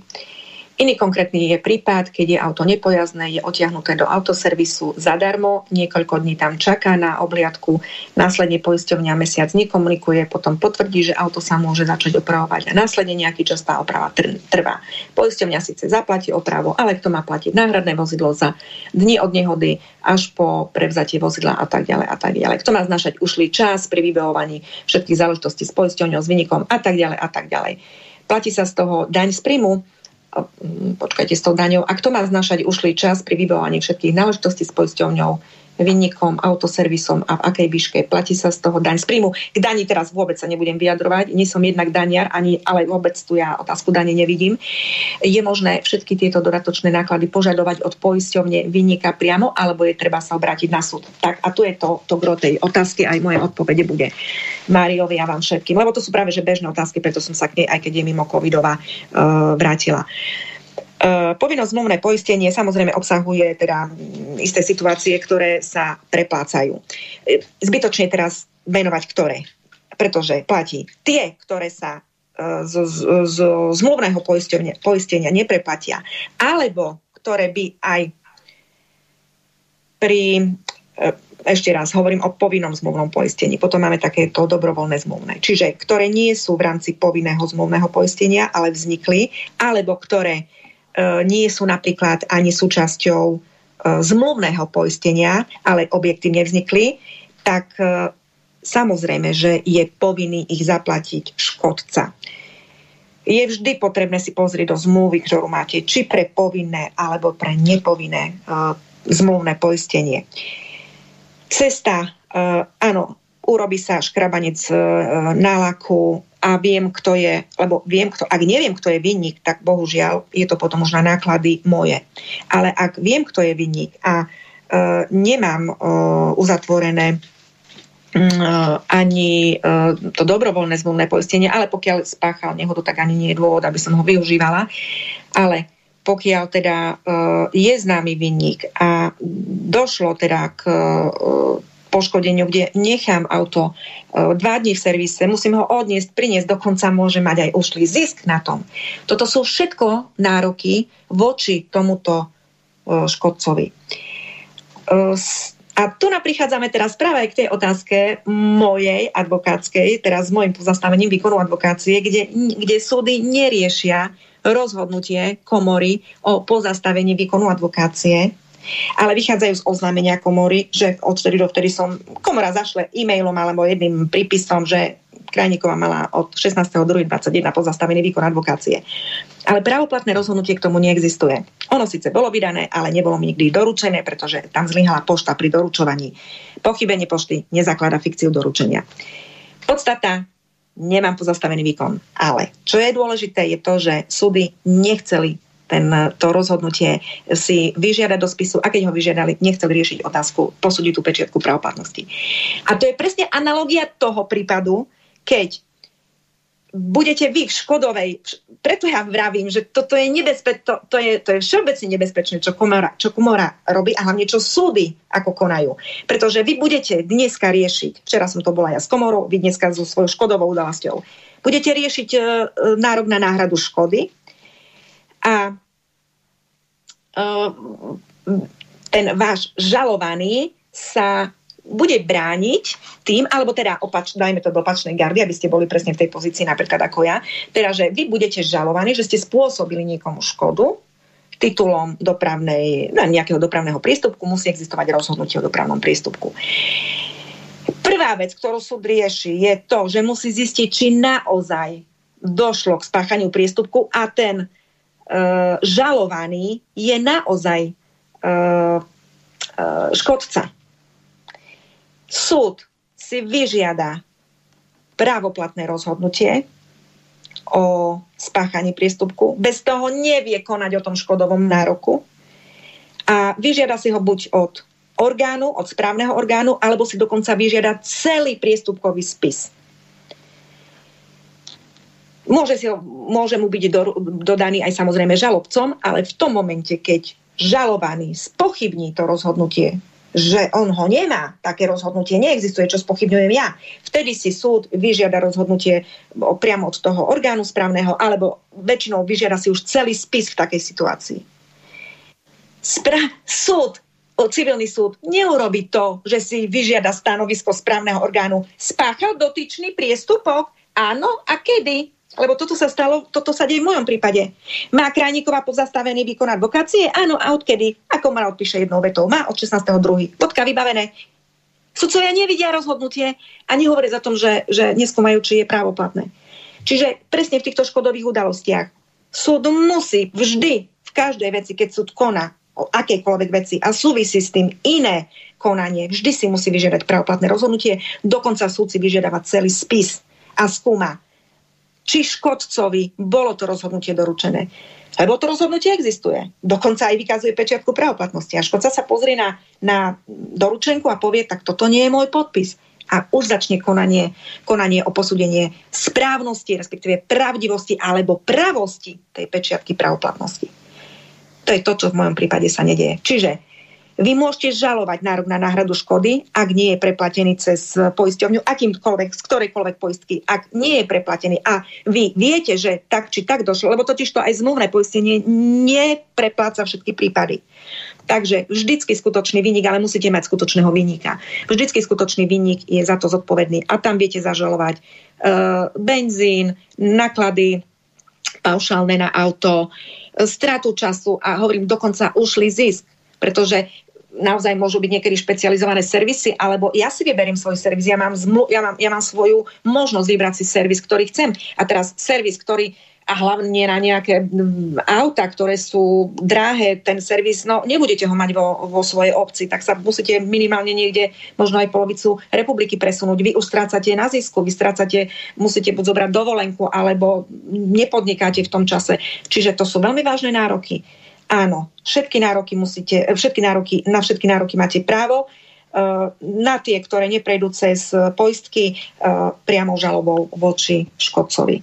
Takže asi takto, pokiaľ, som vám, pokiaľ je to zodpovedané, tak napíšte, že je OK a pokiaľ nie, tak dajte niečo doplňujúce, ale, ale aby sme zase ale celkom až tak tému nerozvíjali, pretože to už potom je na takú individuálnu konzultáciu s právnikom a ak je to zložité, tak vám odporúčam sa naozaj kontaktovať na niekoho, ale na niekoho, kto je odborníkom na tie náhrady škody, pretože to je osobitná oblasť e, práva a nevie to každý riešiť, aj keď všetci právnici robia všetko, no nie je to dobré. Preto ja vravím, nie som daniar, neviem vám takto s ľuskom odpovedať o daňových otázkach, samozrejme, keď si to človek pozrie, ale aj tak by som e, ja sama len osobne do daňových sporov si netrúfala ísť, pretože na to sú iní fachmani. No takže uh, takže teda poďme takto a ja sa ešte pozriem pre istotu, že aké máme ďalšie otázky, či niečo dáme, alebo už pôjdeme potom No, po tej pesničke až, čiže to bol Mario a dali by sme si potom po pesničke no, no tu mi práve píše, mm, píše, píše, píše Kornel. E, pani Adriana, veľa ľudí tlieska Petrovi Kotlárovi a preto vaše odborné názory by mali byť doručené čo najväčšiemu publiku. Nemám vedomosť o tom, že aký dosah máte na slobodnom vysielači a preto si myslím, že by nebolo na škodu sa vyjadriť o tejto dôležitej veci e, aj v Infovojne, prípadne aj v iných tzv. alternatívnych médiách. Čo si o tom myslíte? E, veľká vďaka za vašu prácu a slobodnému vysielaču tiež príjemný víkend, Kornel. Uh, ďakujem pekne za um, tento podnet. Uh, neviem, ja, ja nesledujem, aký dosah má moje vysielanie. Kto chce, nech to počúva. Ja dávam veci vonku, uh, budú, sú zaevidované, ostanú v archívoch, dá sa k nim hoci kedy vrátiť. Samozrejme, Infovojna je to iný formát, programový, takže tiež neviem, akú má počúvanosť, či má väčšiu alebo menšiu, možno ak aj má väčšiu, neviem. Ja vysielam na vysielači, kto chce počúvať moje názory, odkážte ho, aby prišiel si to vypočuť tu, pretože ja na Infovojne nemám, nemám dôvod ani problém, aby som ako host sa tam znova zjavila, ale ja tam nemám taký priestor tieto veci vysvetľovať, ako si to robím vo vlastných reláciách, pretože uh, No pretože mám tam nejaký obmedzený čas a do toho ešte keď skáču otázky, ktoré um, môžu vytrhnúť z kontextu to, čo chcem povedať, tak potom to nie je, ja nie som potom celkom s tým uh, spokojná. Takže kto chce počuť, sme tu na Slobodnom vysielači, uh, je treba prísť. Hovorím, nevravím, že by som na Infovojnu nešla, možno pôjdem, uh, skontaktujem sa buď s Adrianom alebo s Norbertom, hovorím, nie je problém. Uh, tieto veci budem aj publikovať cez uh, môj portál žalby voči štátu, aj cez uh, Facebook. Uh, a je už na vás, ako to budete ďalej šíriť. Kto chce vedieť, nájde si informáciu. Kto ju nechce vedieť, ja ja som nikdy neutekala za niekým, že hej, počúvaj, čo ti chcem povedať. Hovorím, ak to chce príde si to započuť. Sú to naozaj veľmi vážne veci a ja si myslím, že ku pánovi Kotlárovi sa dostanú, pretože som si istá, že túto reláciu bude, bude počúvať a srdečne ho pozdravujem. Práve, že to myslím práve, že v, v pozitívnej konotácii to celé, čo rozprávam, aj keď sa tak uh, rozhorčujem. A my, my mm, baranky, dievčatá a rusnačky sme, sme také, takže s nami to nie je jednoduché. Tak, ale určite je to mienené, mienené v, um, v, tom, v tom absolútne najpozitívnejšom uh, úmysle je treba s tým niečo urobiť, je to treba urobiť inak. Ale pokiaľ, ale pokiaľ teraz sa to nebude riešiť a neskontaktuje sa, ne, neskontaktuje sa Peter so mnou, pretože uh, je to on, kto mi vravel, že mi zavolá stále mi nezavolal, tak ja nevidím dôvod, aby som teda kontaktovala, kontaktovala ja jeho a dáme sa sluší zavolať. Už aj preto, že sa dáme slúbilo a dáma čaká. Takže um, myslím si, že bude, bude teda tento môj odkaz sa ku nemu donesie. Takže Peter, pozdravujem a veľmi rada by som sa naozaj s tebou porozprávala, pretože je to, je to vážna otázka. Takže poďme ďalej. E, pani Kraníková, z toho, čo dnes preberáte, ma iba utvrdzujete v tom, že politika je iba divadlo pre občanov. Všetci v parlamente sú 10 ročia kamaráti, nikdy sa nepodrazia, len z času na čas pre upokojenie davu e, niekoho obetujú, malú rybku. Zlodecká banda bez vynika. Viď privatizácia, gorila, mýto, covid, smutné. Prajem pekný deň, Marek.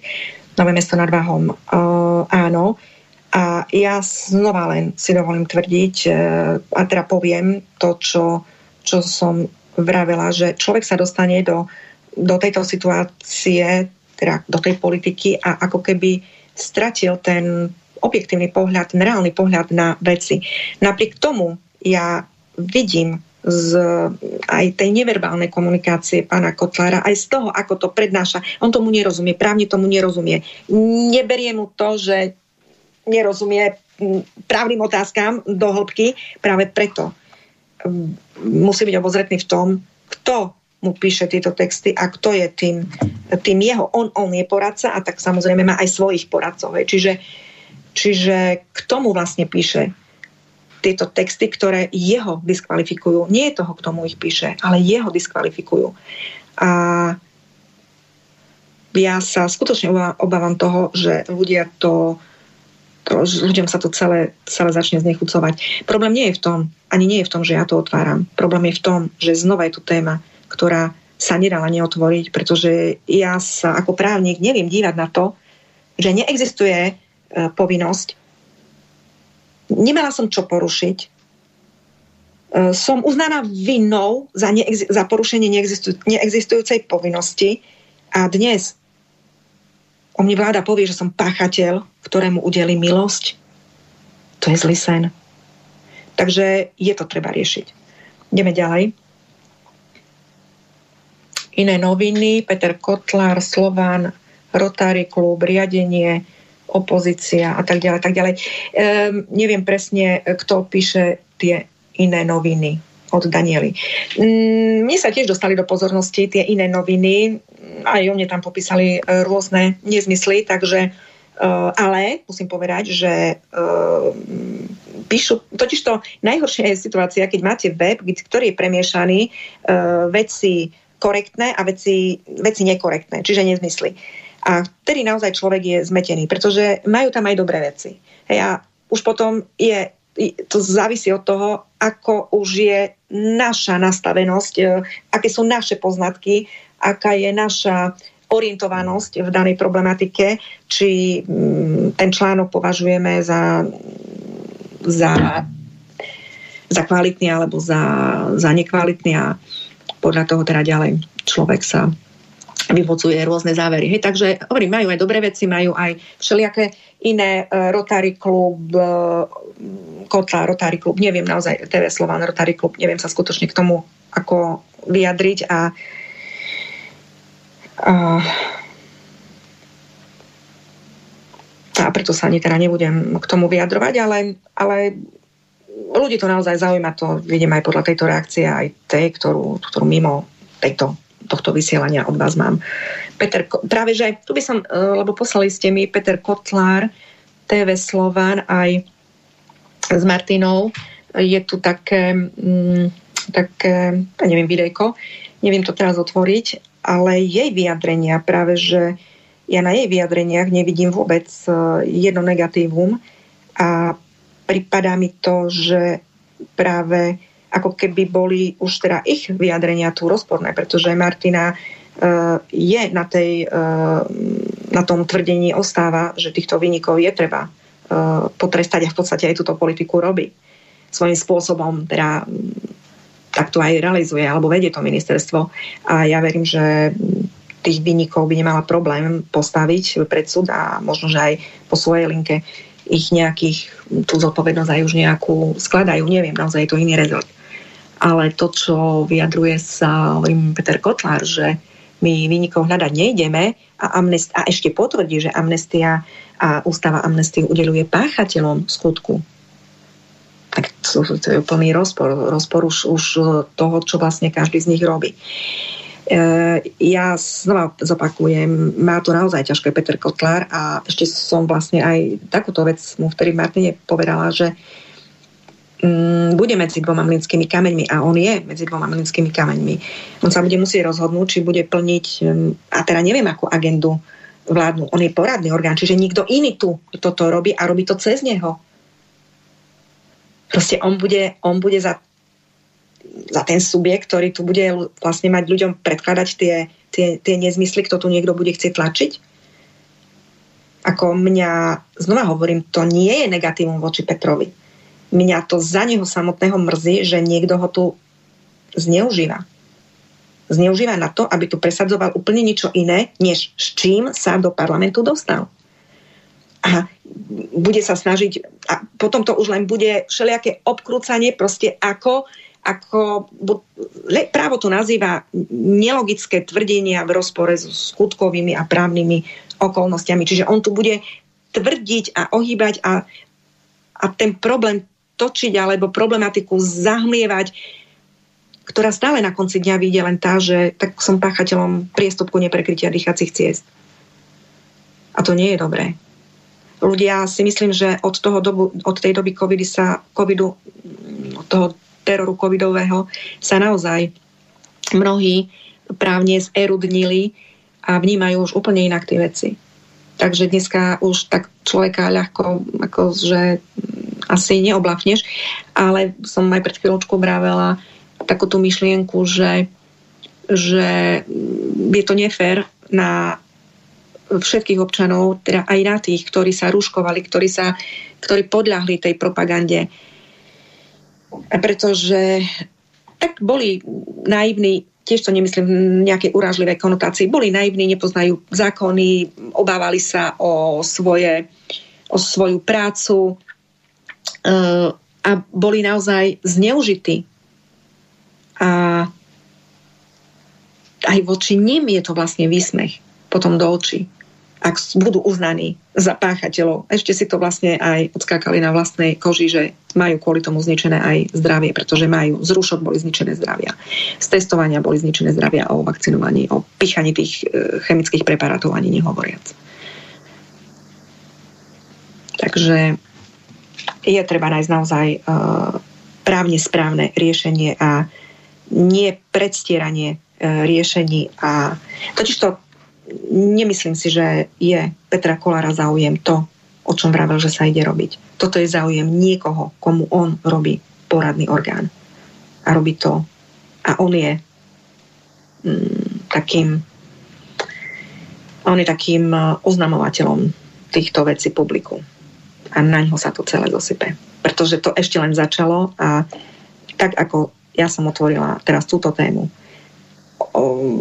budú sa k nej ľudia, ktorí tomu rozumejú, pripájať a je to treba argumentovať. Nemôže to takto ostať. My predsa nemôžeme ďalej pokračovať s tým, že sme páchateľmi priestupku neprekrytia dýchacích ciest a je nám to odpustené.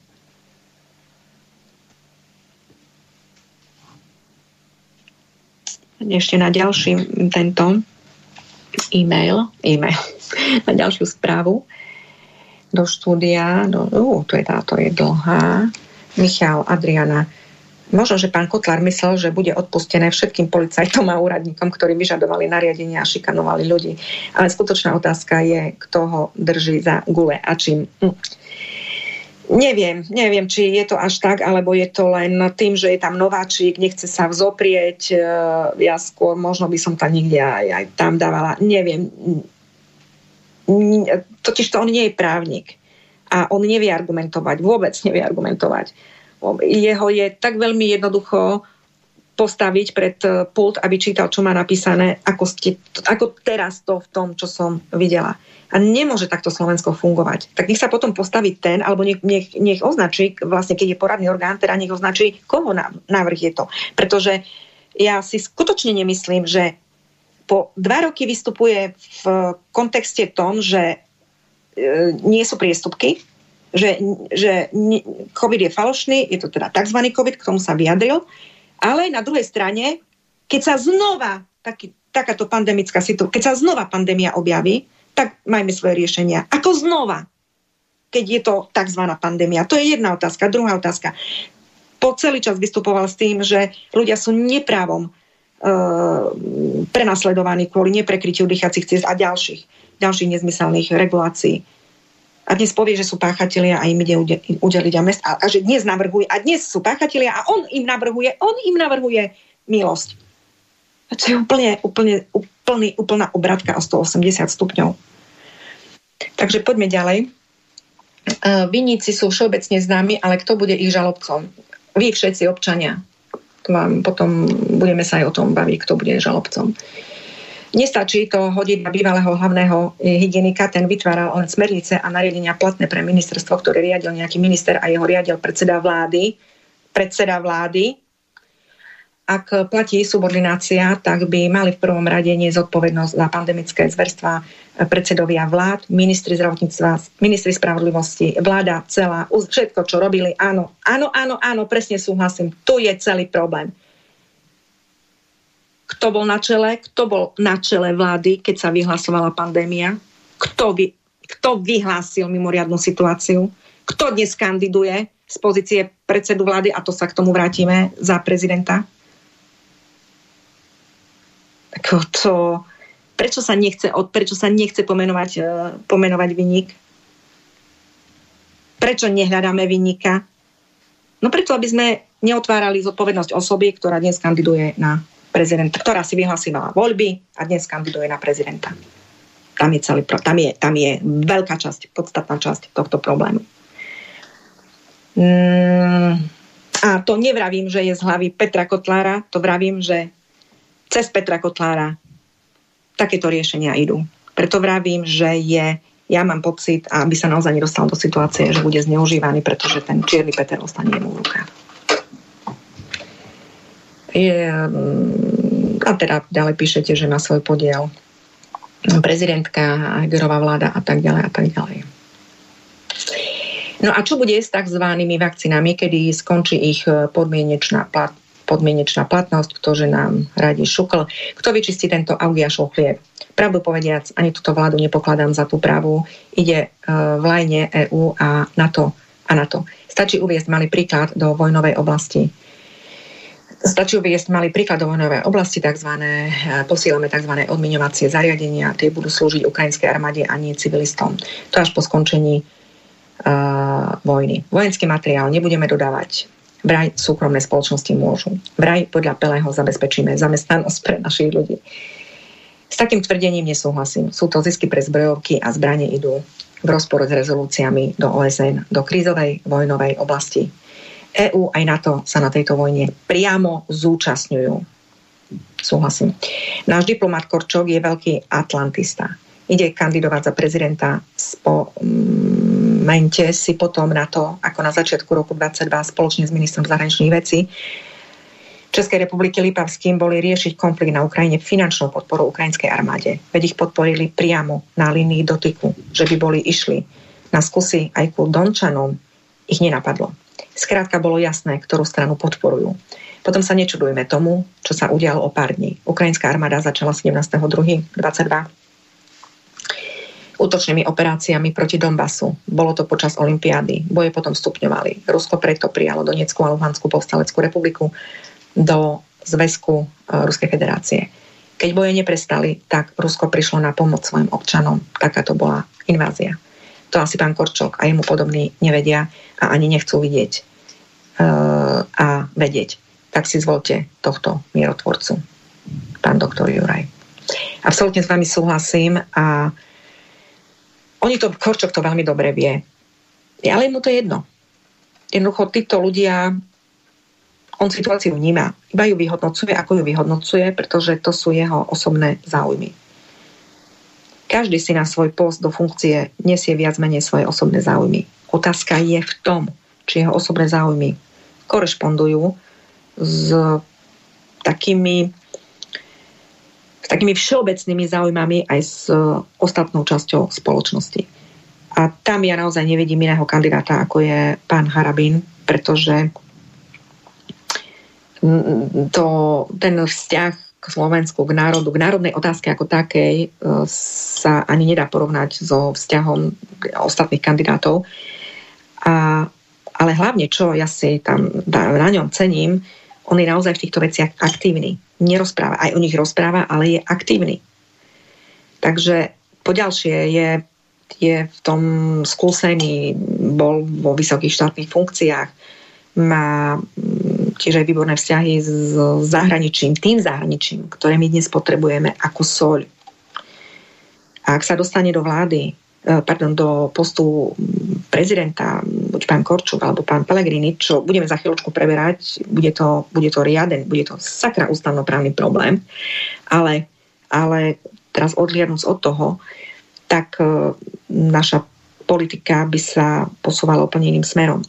Uh, neviem, kto ma upozornila, nie je to už najnovší, nie je to už naj, naj teda nejaký pos, posledný problém, ale je to už nejaký čas na trhu, kde začali, začali, začal štátny znak odchádzať z istých, z istých mm, podkladov alebo z istých situácií. Napríklad že nový občianský preukaz je bez štátneho znaku? Neviem, ja som to osobne nepostrehla, bolo mi to dané na povedomie a myslím, že Janka, ja s Jankou som o tom včera rozprávala, že vraj už tá téma je tu trošku dávnejšie, možno, že nejaký pol rok, ako z občianského preukazu odchádza štátny znak. Všimli ste si na nových HPZ už je ten znak úplne maličký a tak ďalej, tak ďalej. Čiže to je postupné vytláčanie mm, toho národného prvku. A že, to, že touto, týmto trendom by išiel aj pán Korčok, aj pán Pellegrini, som si istá. Ale že týmto trendom nepôjde Harabin, tak, tak tým som si rovnako istá. Čiže tu je, tu je viacero týchto dôvodov, čo a prečo a mm, aj keď každý máme k niekomu väčšie alebo menšie sympatie, pozerajme sa na to, že skutočne tu, tu, máme, tu, tu je obrovský požiar a iba jeden požiarník ho dokáže uhasiť. Takže Takže, takže takto s tým prezidentom, ale dostaneme sa k tej otázke trošičku uh, neskôr. No a ešte si dáme uh, posledný a pôjdeme na pesničku. Dobrý deň, mm, doktorka Krajníková, som povinný zaplatiť zdravotné poistenie za dobu, počas ktorej som bol nezamestnaný a nebol evidovaný na úrade práce. Totiž myslel som, že mi len bude odmietnutá zdravotná starostlivosť, alebo si bude musieť uh, za nejaký prípadný úkon zaplatiť. U všeobecného lekára som nebol 15 rokov a špecialistov ako Zubarči, Kožná mám súkromných. Za obdobie roku 22 mi prišla exekúcia koncom minulého roka, ktorú som uhradil, alebo tento rok môžem očakávať bez brief za rok 23. Mám možnosť sa nejako odvolať voči tomu, nakoľko som nemal žiaden príjem. No, zdravotné poistenie tiež mm, na túto oblasť, ja nie som nejakým odborníkom, ale zdravotné, sociál, takto sociálne, sociálne poistenie to, eh, ak si napríklad nezamestnaný, tak eh, nie ste povinní platiť. Hej, vy sa môžete na neho prihlásiť dobrovoľne, ale treba rátať s tým, že nie sú potom, nebudete mať potom započítané do dôchodku a prípadne počas eh, práce, práce neschopnosti, tak sa to nazýva, ale keď, nie ste, keď ste nezamestnaní, tak nemáte práce neschopnosť, ale, ale ste chorí, ale nebudete, nebudú vám vyplácané dávky. Čiže sociálne zabezpečenie nie je povinné. Ale zdravotné poistenie je povinné, aj keď uh, nemáte, ste nezamestnaní, dobrovoľne nezamestnaní, nemáte príjem, čiže zdravotku si platiť musíte. Uh, ja som práve teraz v situácii tej, že, a to hovorím otvorene verejne, pretože tento problém rovnako sa musí riešiť, ja si neplatím zdravotné odvody, pretože nemám z čoho. Mňa komora pripravila o uh, zdroj môjho príjmu, o prácu, tým, že mi uh, v rozpore s ústavou vydá rozhodn- vyhotovila, tak nazvem to lepšie, vyhotovila rozhodnutie o pozastavení výkonu advokácie, ktoré mi nikdy nedoručila. Ona ho ani nevydala, nie len, že nedoručila, preto hovorím, vyhotovila, nechcem ešte znova sa veľmi dotýkať témy, vyhotovila rozhodnutie a to rozhodnutie mi nikdy nedoručila. Ono, nie je, ono, ono, nie, ono neexistuje a nie je právoplatné. Napriek tomu e, rozšírila cez takéto svoje oznámenia všetkým orgánom verejnej moci, že mám pozastavený výkon advokácie a urobila záznamy v registri komory, kde na základe ktorých vygenerovala ma do zoznamu ako s pozastaveným výkonom advokácie a v súčasnosti už ma úplne z toho zoznamu vyradila. Ale ja nemám v rukách ani rozhodnutie o pozastavení, ani o vyčerknutí zo zoznamu. Ja nemám právny titul na ukončenie e, moje, môjho výkonu advokácie. Sú to veľmi vážne veci. Na druhej strane mňa orgány verejnej moci na základe oznámení súdu mi bránia vo výkone povolania a to je, to je x prípadov, to je množstvo prípadov, čiže to nie je, že ja si to vymýšľam, alebo že teda mne sa nechce pracovať. Čiže ja, ja z dôvodu tejto prekážky nemám príjem a tým pádom si neviem platiť zdravotné poistenie. Nikto nie je povinný, aby, aby mne tie, tie tie peniaze na to dáva, ale nikto ani z rodinných príslušníkov. Nie, to je vaša povinnosť. Čiže právne, ja som v stave, kde mi je zo strany uh, aj súdov, aj orgánov verejnej moci bezdôvodne to, že komora niečo urobila jedna vec. Ale druhá vec je tá, že súdy, tak ako som vám vravela pred chvíľočkou v tom prípade, ak budete žalovaní ako škodca, jednoducho sa musí súd oboznámiť s tým, či existuje vôbec právoplatné rozhodnutie o vašom priestupku. A v mojom prípade sa nechce súd oboznámiť, či existuje právoplatné rozhodnutie o pozastavení výkonu advokácie alebo o vyčiarknutí. Obidva dokumenty, ten o priestupku a o pozastavení výkonu advokácie alebo o vyčerknutí zo zoznamu advokátov, sú obidve totožné rozhodnutia v správnom konaní. Z tohto pohľadu sú úplne, úplne rovnocenné kdežto pri vašom konaní budú skúmať. A to som si istá, na milión percent súd si vyžiada spis celý, ak budete namietať, že vám nebolo doručené a že pečiatka je buď falošná alebo, alebo inak nesprávna. Súd si vyžiada. Samozrejme, môžete to aj navrhnúť, ale súd, súd to robí z úradnej povinnosti. Keď spochybníte, keď spochybníte právosť alebo pravdivosť pečiatky právoplatnosti na akomkoľvek rozhodnutí, súd si vyžiada spis. Aj orgány v trestnom konaní. Ak budete ako podozrivý za neplnenie vyživovacej povinnosti a vám aj ukáže policaj, tak však tu je rozsudok, vás rozviedli, tu máte výživné. A vy poviete, ale mne to nebolo doručené. Ono vám aj ukáže, tak tu je nejaká doručenka. Vy poviete, ale to nie je môj podpis. Tam sa automaticky e, začína dokazovanie pravosti podpisu. V mojom prípade nie. V mojom prí... Dokonca v mojom prípade pošta potvrdila, že pochybila a mi nedoručila to rozhodnutie a pochybenie pošty pri doručovaní nezaloží fikciu doručenia. Všetky súdy to vedia. Napriek tomu ma neprepúšťajú konať a ja nemám z čoho platiť zdravotku. Samozrejme, že tú otázku riešim. Je, je, to, je to v riešení, len vravím vám, aký je právny stav a, a tento právny stav uh, a takýto právny stav môže a, a táto situácia sa môže stať komukoľvek. Ak toto je model, čo so mnou robia súdy ohľadne pozastavenia, vyčerknutia, tak potom nebude treba ani čakať, že vaše rozhodnutie z priestupku sa bude, uh, bude súd žiadať a jednoducho vás uzná za škodcu len preto, lebo, vám, lebo mu to napíše správny orgán. Áno, on, on bol uznaný vinným a dá to jednou vetou a pošle e-mailom, ako je to aj v prípade, v mojich prípadoch, v mojom prípade kde na základe mnohých oznámení aj e-mailom, aj, aj, aj listom E, komora zasiela. Proste je to niečo hrozné. No a celá táto nezákonnosť, proste jedna nezákonnosť, druhá, tretia, desiatá, piata a zrazu my tu ideme um, neexist, neexistujúci priestupok ideme legitimizovať na zákon a páchateľovi neexistujúceho priestupku ideme dať milosť. to vážne takto ideme pokračovať. Takže, takže tak. A ešte tu máme Takže e, ak e, odvolať sa, ak nemáte príjem, no ak nemáte príjem, skutočne je to objektívna, objektívna skutočnosť, tak treba to nejakým spôsobom niekde namietnúť, tak, e, tak potom áno. Ešte raz si počkajte, pozriem, kam tá otázka smerovala, lebo ja sa najprv to snažím tiež tak rozvysvetliť, aby ste pochopili. Totiž to, aha, že ste boli nezamestnaní. No, to je ten istý prípad. Ste nezamestnaní, nemali ste z čoho platiť. Určite potom, ak máte nejaké rozhodnutia, dajte, dajte tam do toho dôvodu, že uh, ste boli, a znova, ak ste boli prepustení, lebo ste sa neruškovali, veď to je objektívna príčina. Keď ste, teda, vy ste nemali povinnosť na ruško, napriek tomu vás prepustili. Čiže, čiže nie vy ste spôsobili, že ste prišli o príjem. Hej, čiže určite to tam dajte, odvolajte sa, dajte do odvolania.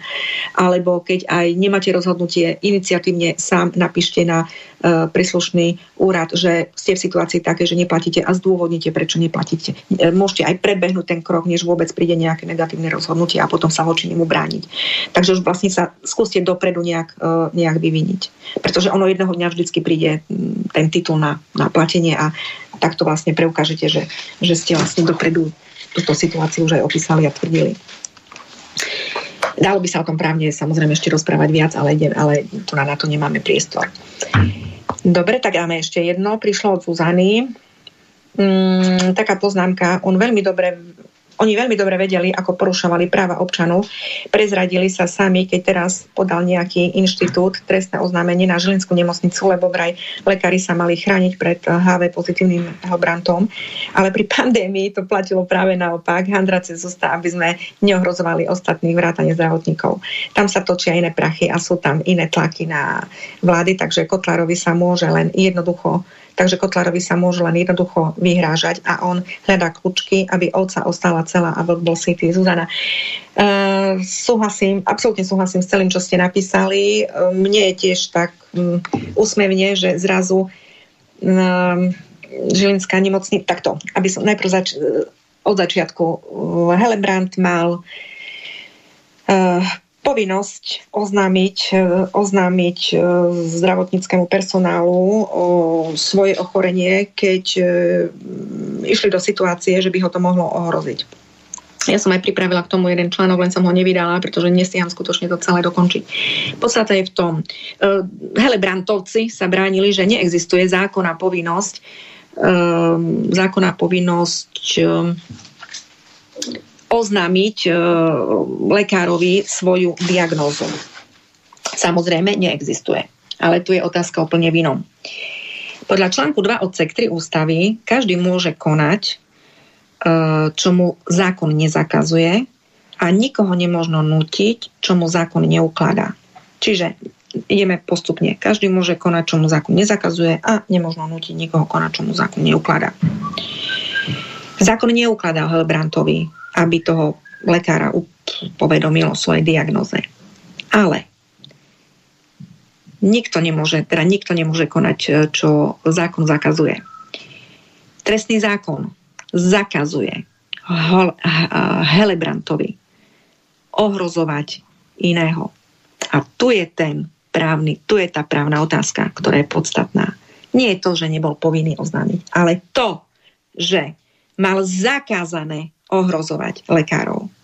Takže ak sa dostal do situácie, lebo prídeš k lekárovi, sadneš si oproti, oproti, oproti, oproti nemu, nám mu porozprávaš o svojich veciach, napríklad, ktorý nepotrebuje mať s tebou kontakt, psychiatr, ja neviem ešte aký iný, tak mu porozprávaš, čo, ako sa máš dneska, ako liečba postupuje úspešne a rozlúčite sa tam nemáš, pokiaľ by si umyselne nechcel skákať na toho psychiatra a hrísť do ňoho, alebo neviem čo všetko robiť, tak jednoducho tam ho neohrozuješ.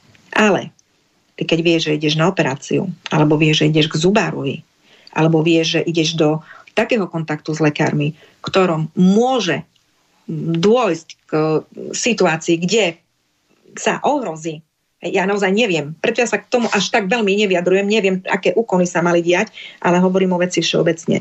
Ak sa dostal do situácie, že by mohol, nie že či ohrozil, či mohol, tam stačí, tá možnosť tu je. A ak už idem na operáciu, alebo idem so zubom, alebo už idem na nejaký taký zákrok, kde, kde, kde je možný ten, ten, ten, ten kontakt a prenos teda nejakého materiálu, tak biologického, tak vtedy samozrejme, že bol povinný to urobiť, pretože má zakázané uh, vystaviť ohrozeniu uh, iného. Hej, takže preto je Helebrand vinovatý, jak sa povie u nás na východe. A teraz poďme na tú druhú stranu, teda nemocnica Žilinská podala na neho, na neho trestné oznámenie a ja som čítala jeden článok, že vraj malo dôjsť k nakazeniu lekára nejakého, neviem, hovorím iba to, čo som si prečítala. A ja si osobne neviem, či k tomu došlo alebo nie, ale pokiaľ by, mm, ja si myslím, že tá situácia je určite vážna, ktorá sa stala, pretože pokiaľ by to bolo len možno tak, neviem, či by to nemocnica riešila, ale až by naozaj mal by niekto nakazený, tak e, tu už potom vzniká povinnosť aj tomu ďalšiemu, ak by mal to ochorenie na neho prejsť. To, už, to už sú naozaj veľmi vážne veci. A, ale hovorím, nemuselo sa to vôbec stať bez ohľadu na to, či sa to stalo, či ten dôsledok nastal, že sa skutočne došlo k tomu ohrozeniu, k tomu poškodeniu niekoho iného alebo nie, ale stačí len tá možnosť toho ohrozenia a tam na tom stojí ten skutok. He, čiže on to má zakázané vystaviť uh, niekoho iného uh, takémuto ohrozeniu, lebo uh, spáchal potom uh, trestný čin Ehm, no teraz vám ho ani z hlavy nepoviem, ten číslo tohto paragrafu. No a no a teda tá paradoxná situácia je tá, že nemocnica sa respektíve tá druhá strana sa bráni, že nemocnica, teda lekári sa mali chrániť, čo ja tvrdím od začiatku, ale bola som nulitná. Takže znova zopakujem, áno, pacient Helen Brandt nebol povinný sa chrániť, nikto sa nebol povinný chrániť počas tzv. pandémie. Povinní boli sa chrániť lekári a tí, ktorí, e, štátni úradníci, pokiaľ, e, pokiaľ teda naozaj tu nejaký problém bol, ale nemôžu obmedzovať na základných ľudských právach jednotlivca. Dokonca lekári majú osobitne zákonnú úpravu, kde používajú, volá sa to bariérová ochrana, majú na to špeciálne pracovné e, prostriedky a občan, nemocný, teda je povinný ošetriť akokoľvek infikovaného človeka a práve preto on sa musí e, brániť, e, chrániť. Nech sa navlečie do neoprenu, nech sa zamaskuje celý, ale nech nežiada ani od toho infikovaného, aby on sa chránil, pretože to nie je povinný. Hej, čiže e, samozrejme, e, tu treba rozlišovať potom, e, pretože až nejak, neviem, jak infikovaný človek by sa tiež nemal čo pohybovať uh, po ulici, pretože ten infekt až tak, infekt, e, neviem akého obrovského stupňa tu nevznikne z minúty na minútu, takže znova je to o zodpovednosti každého, že sa do nejakého takého stavu priviedol a potom ohrozuje druhých. Takže ak niekto je skutočne vysoko infekčný a ohrozuje tých druhých, nie ide znova o to, že on má všeobecnú povinnosť sa rúškovať. Ide o to, že on znova pácha trestný čin, že vystavuje teda mm, nebezpečenstvu uh, tej infekcie iného. Totiž my sme tie veci riešili úplne z iného uhla pohľadu, než by sa mali. Preto vravím, aj vysoko infekčný, nikto nemá všeobecnú povinnosť sa chrániť. Nikto. Ale mm, nikto nesmie robiť to, čo zákon zakazuje. A zákon zakazuje iného mm, nakazovať. Hej, čiže to je úplne iná otázka, než tá, že všetci sa majú ruškovať a byť páchateľmi a dostávať milosti. Takže takto veci stoja. Uh, no a ešte si dáme posledná pesničku, lebo prichádzajú tie správy. Uh, dobrý deň, úplne súhlasím s tým, čo pani Kraniková hovorí k pánovi Kotlárovi a k jeho amnestiám. Tvrde obhajuje právo a preto je prenasledovaná s pozdravom. Uh, Filip Malacký. Dobre, Filip, ďakujem veľmi pekne za, za, uh, za správu aj a som rada, že veci vnímate takto, pretože nerobím nič iné, iba interpretujem zákon a uh, aj keď nie ste právnici a sa vám taký výklad, ktorý si môžete potom overiť podľa tých paragrafov, poskytne, tak viete to už popres, po, pospájať a prelinkovať si to aj vo vlastnej hlave a ten zdravý názor samozrejme, že sa objaví. Takže dáme si prestávku a po prestávke sa môžeš mi, Peťo, prosím ťa, spojiť Janku a prejdeme na tú ďalšiu tému a to je kolízia záujmov predsedu Národnej rady Petra Pellegriniho a kandidáta na prezidenta Petra Pellegriniho.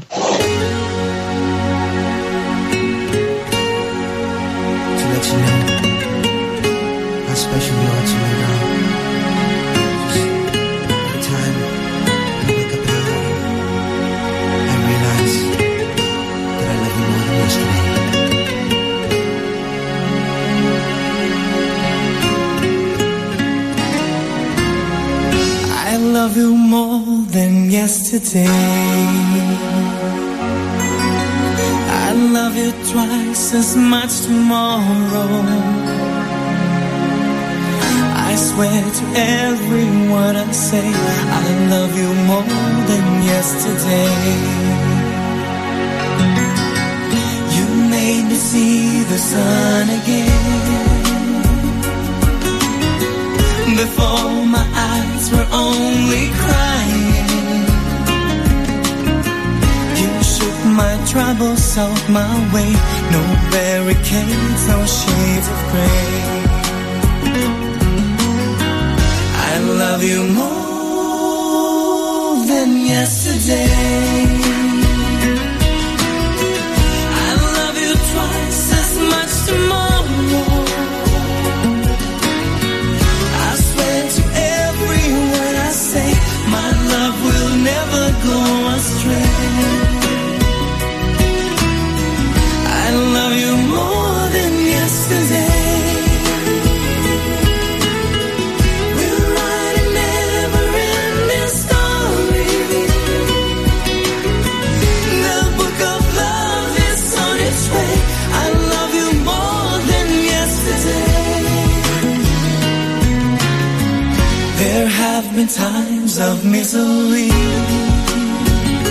There have been times of pain and sorrow. Life was no easy game to play until the day you crossed my way. I love you more than yesterday.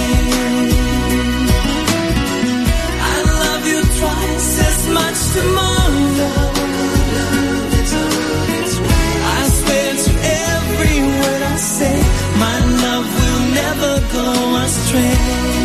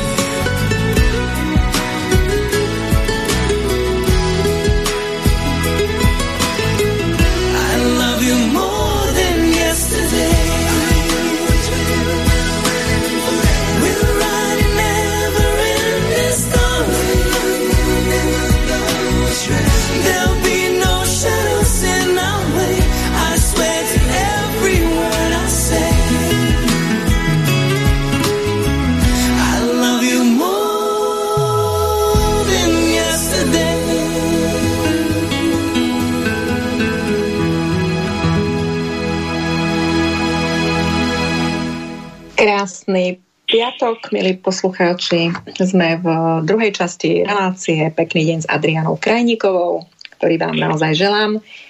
A um, Marek mi volá na signál. Poprosím ťa, Marek, uh, nevolaj mi, lebo mi rušíš uh, obrazovku uh, na mm, slobodný vysielač.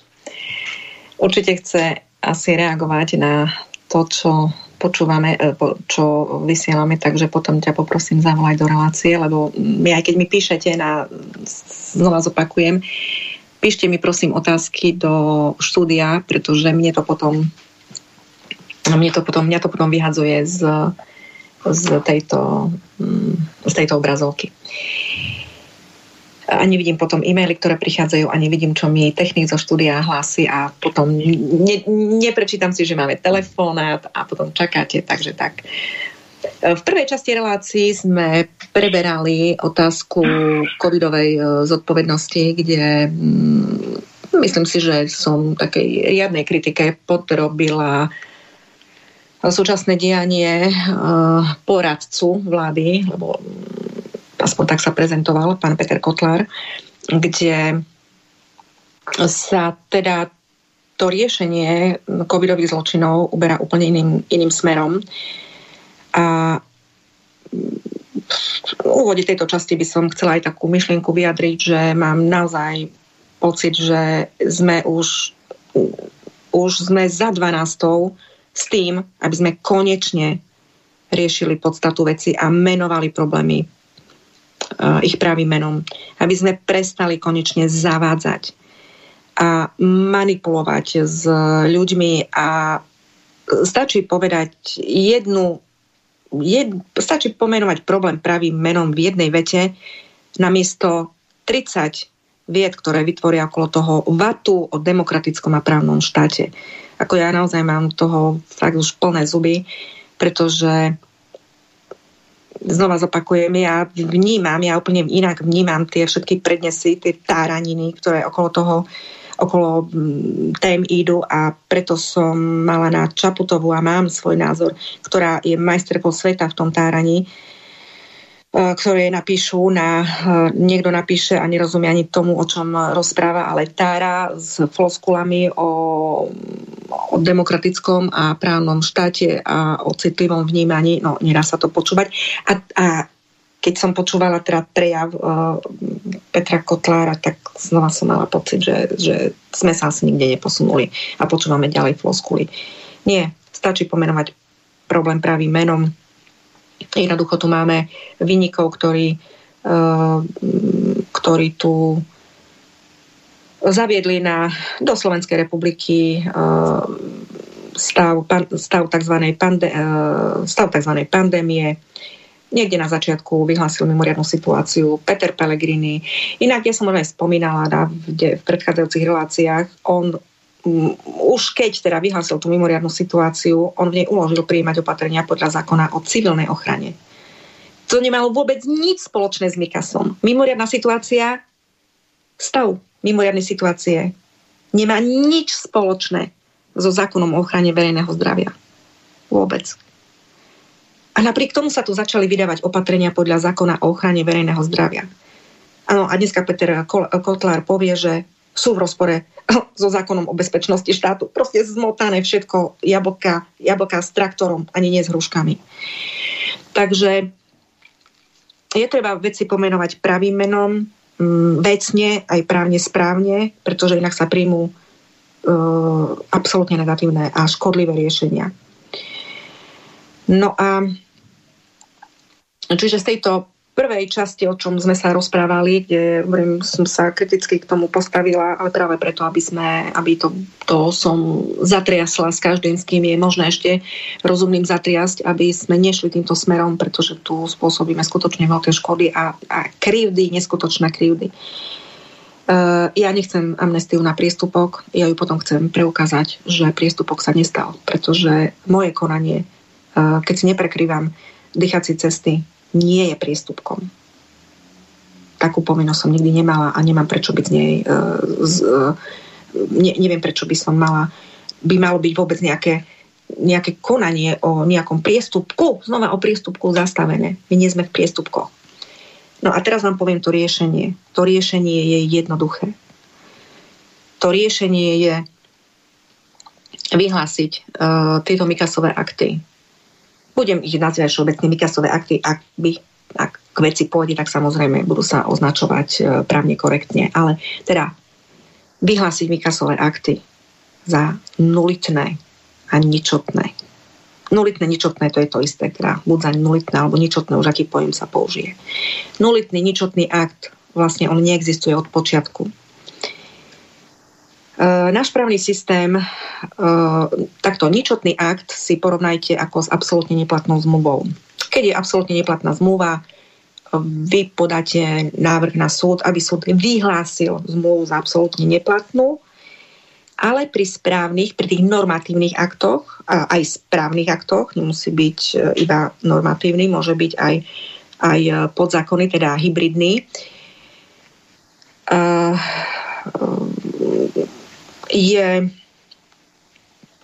je teraz rozmýšľam, aby som vás trošku zase nesplietla. Čiže normatívny akt je zákon a podzak, e, normatívne akty sú uh, zákony všeobecne záväznej právnej sily, zákony a vyhlášky, aj nariadenia, ale musia mať všeobecnú záväznosť. A um, zákon je zákon a to všetko ostatné, vyhláška, nariadenie, opatrenie, to už je podzákonný akt. No a každý z týchto aktov môže, e, ak má podstatné vary, tak mm, je ničotný, môže byť ničotným alebo nulitným. No takže vyhlásiť e, e, tak, ako sa vyhlasuje pri zmluve, čo je zase dvojstranným úkonom, úkonom medzi subjektami, je možné vyhlásiť absolútnu neplatnosť pri, pri aktoch, správnych aktoch. Nie je možné vyhlásiť Mm, e, rozsudkom ničotnosť. My takúto úpravu nemáme. Český e, zákon to má. Česi vedia zažalovať e, takisto ničotný akt a súd vyhlási ničotnosť tohto aktu. My to nemáme. E, ničotný akt, ak je ničotný, e, platí ale taká prezumcia, platí také, m, také pravidlo, pravidlo v práve, že platí prezumcia správnosti aktu a súd pri každom jednom súdnom konaní vždy najprv rieši ex ofo, vy to nemusíte ani vôbec e, mu navrhovať, ale vždy sa to rieši. Pri zmluvách vždy rieši, či zmluva je platná. Čiže on skúma, či náhodou nie je neplatná. Vy si to ani neuvedomujete počas konania, ale on to skúma a musí registrovať, keby už nejaké námietky na tú neplatnosť zišli. To, pretože to je to, čo som vravela predtým aj s tým, s tým, e, s tým rozhodnutím právoplatným, ktoré vždy musí byť, aby sme mali teda platné nejaké, nejaké tie úkony. Takže súd vždy skúma aj platnosť zmluvy, aj, e, aj e, e, existenciu správneho aktu.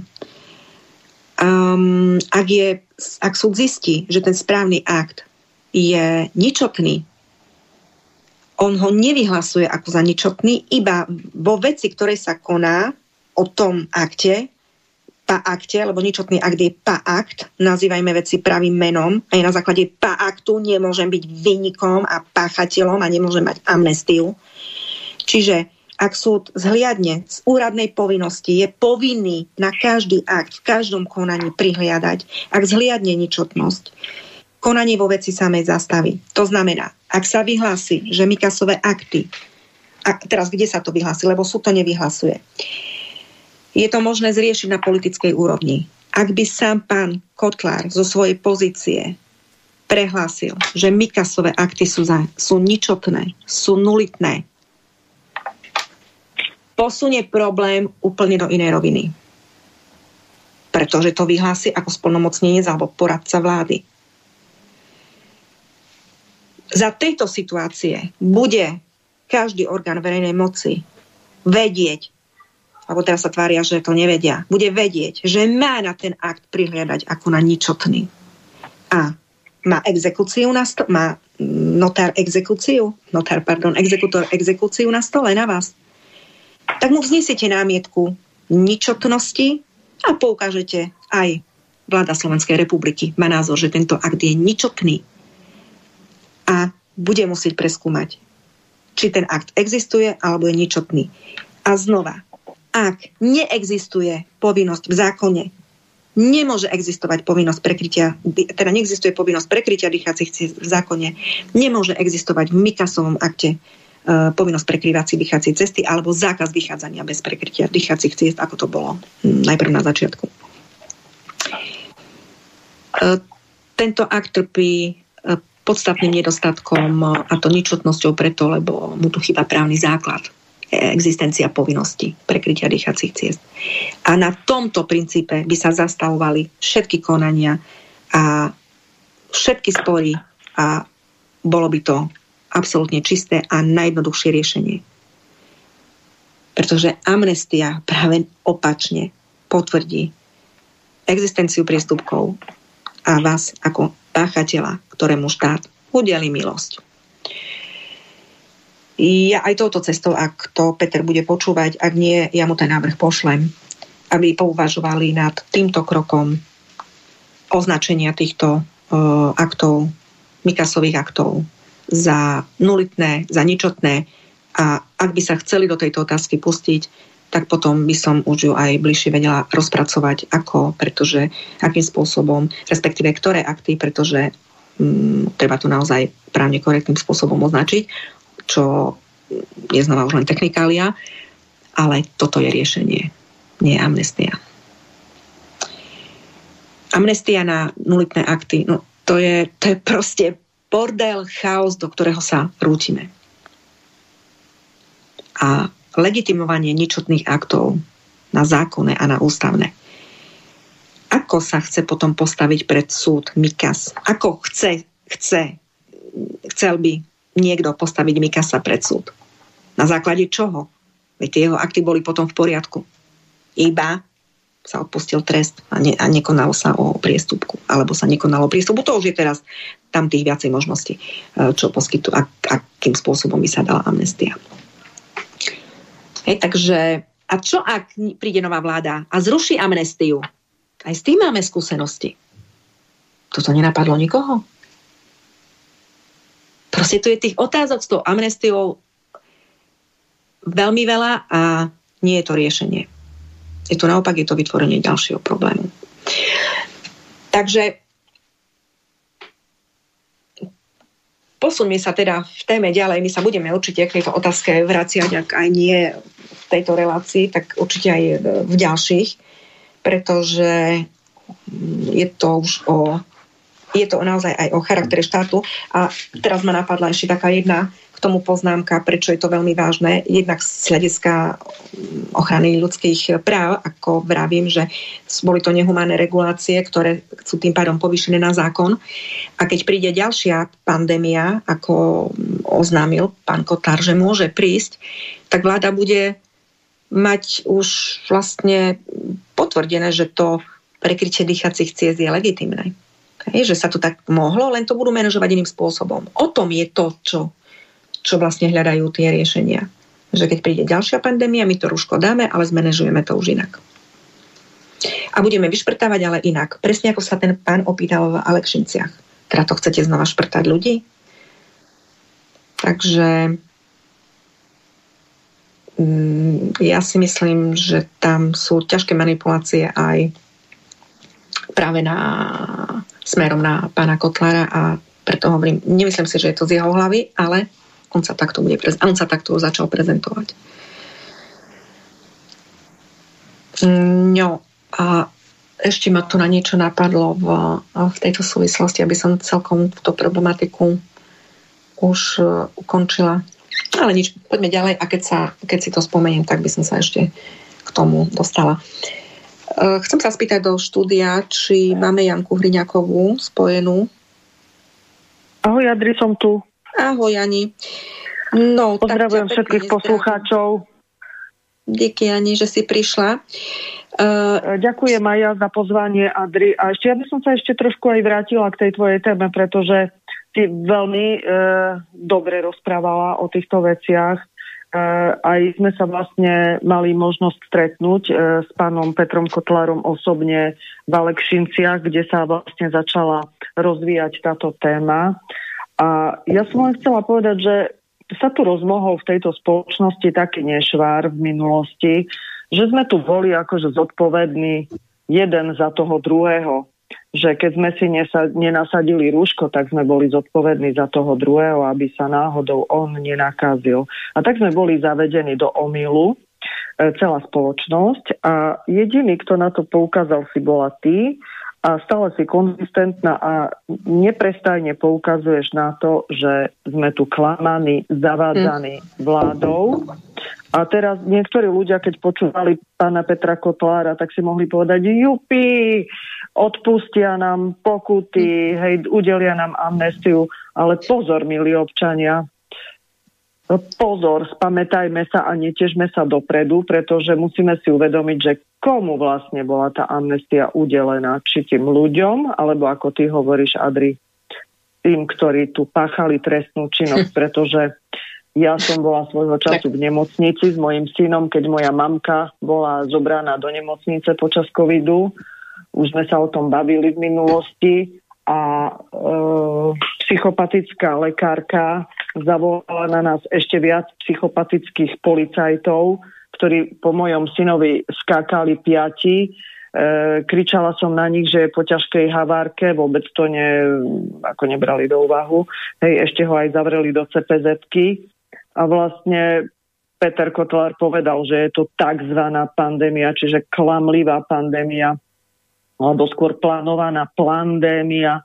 Čiže vlastne znovu len potvrdzujú to, že nám tu klamali a idú nám klamať ďalej. A to sa mi vôbec nepáči a ja teraz by som chcela vlastne také upozornenie Petrovi Kotlárovi povedať, že Peter prosím ťa, uvedom si, nie sme tu všetci padnutí na hlavu v tejto republike. Absolutne e, nie všetci sú takí, že by nerozmýšľali. Sme tu ľudia, ktorí aj majú e, nejaký rozum, ktorý im hovorí, že bacha na týchto, čo sú vo vláde a teraz sme pred tými voľbami a rozhoduje sa, že ktorého si zvolíme Korčoka, či Pelegriniho, Harabina, alebo koho si vlastne zvolíme na čelo tohto štátu. A ja som len chcela podotknúť, že pozrime sa ľudia na to, že kto čo robí počas celých tých už pomaly štyroch rokov, čo nám tu mm. akože predvádzajú títo ľudia, pretože Pellegrini spustil tú tzv. pandémiu, bol na čele štátu vtedy ako premiér.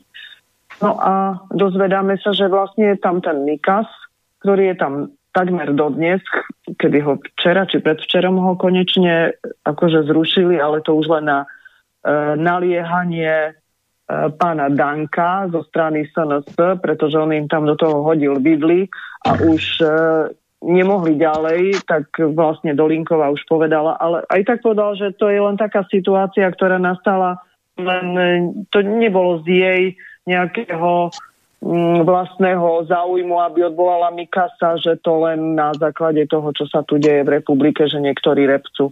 Čiže vlastne tu sa, keď sa pozrieme na to, že nevidíme, že sa tu niečo zlepšuje, práve naopak, ono sa v tom pokračuje.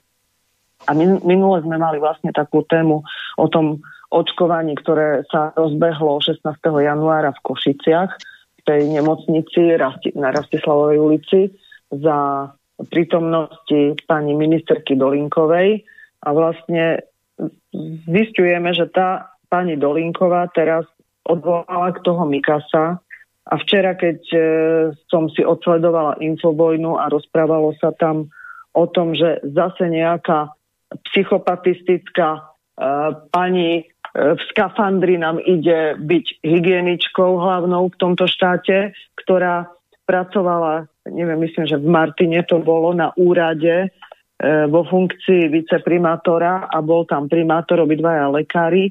A oni si tam robili svoju takú akoby privátnu momku na úrade, čiže oni boli schopní sedieť medzi svojimi kolegmi, pracovníkmi na úrade. Zrazu sa z nenazdajky prezliekli do skafandrov a e, vytierali nosy kolegom. Tým kolegom, sa, s ktorými akože, sedeli pred, a pili kávu pred chvíľou. Akože to je úplná psychiatria toto, keď si niekto nevie uvedomiť. Ja nechápem tých kolegov, tých spolupracovníkov, že si to nechali.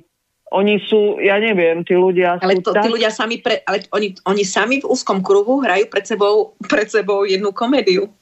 Áno, áno. To je celé panoptikum poskladané z psychopatov, ktorí tu idú nám riadiť štát a oni sa tvária, že toto, čo oni predvádzajú, že to je to práve orechové. A my všetci, ktorí nesúhlasíme, tak sme označení za pachateľov. No a, teraz a dostaneš amnestiu. Ale dostaneš amnestiu. No, no, no, no. Čiže naozaj spamätajme sa ľudia. Spamätajme sa, pretože bol tu taký Čekan, ktorý E, nám e, s nejakou...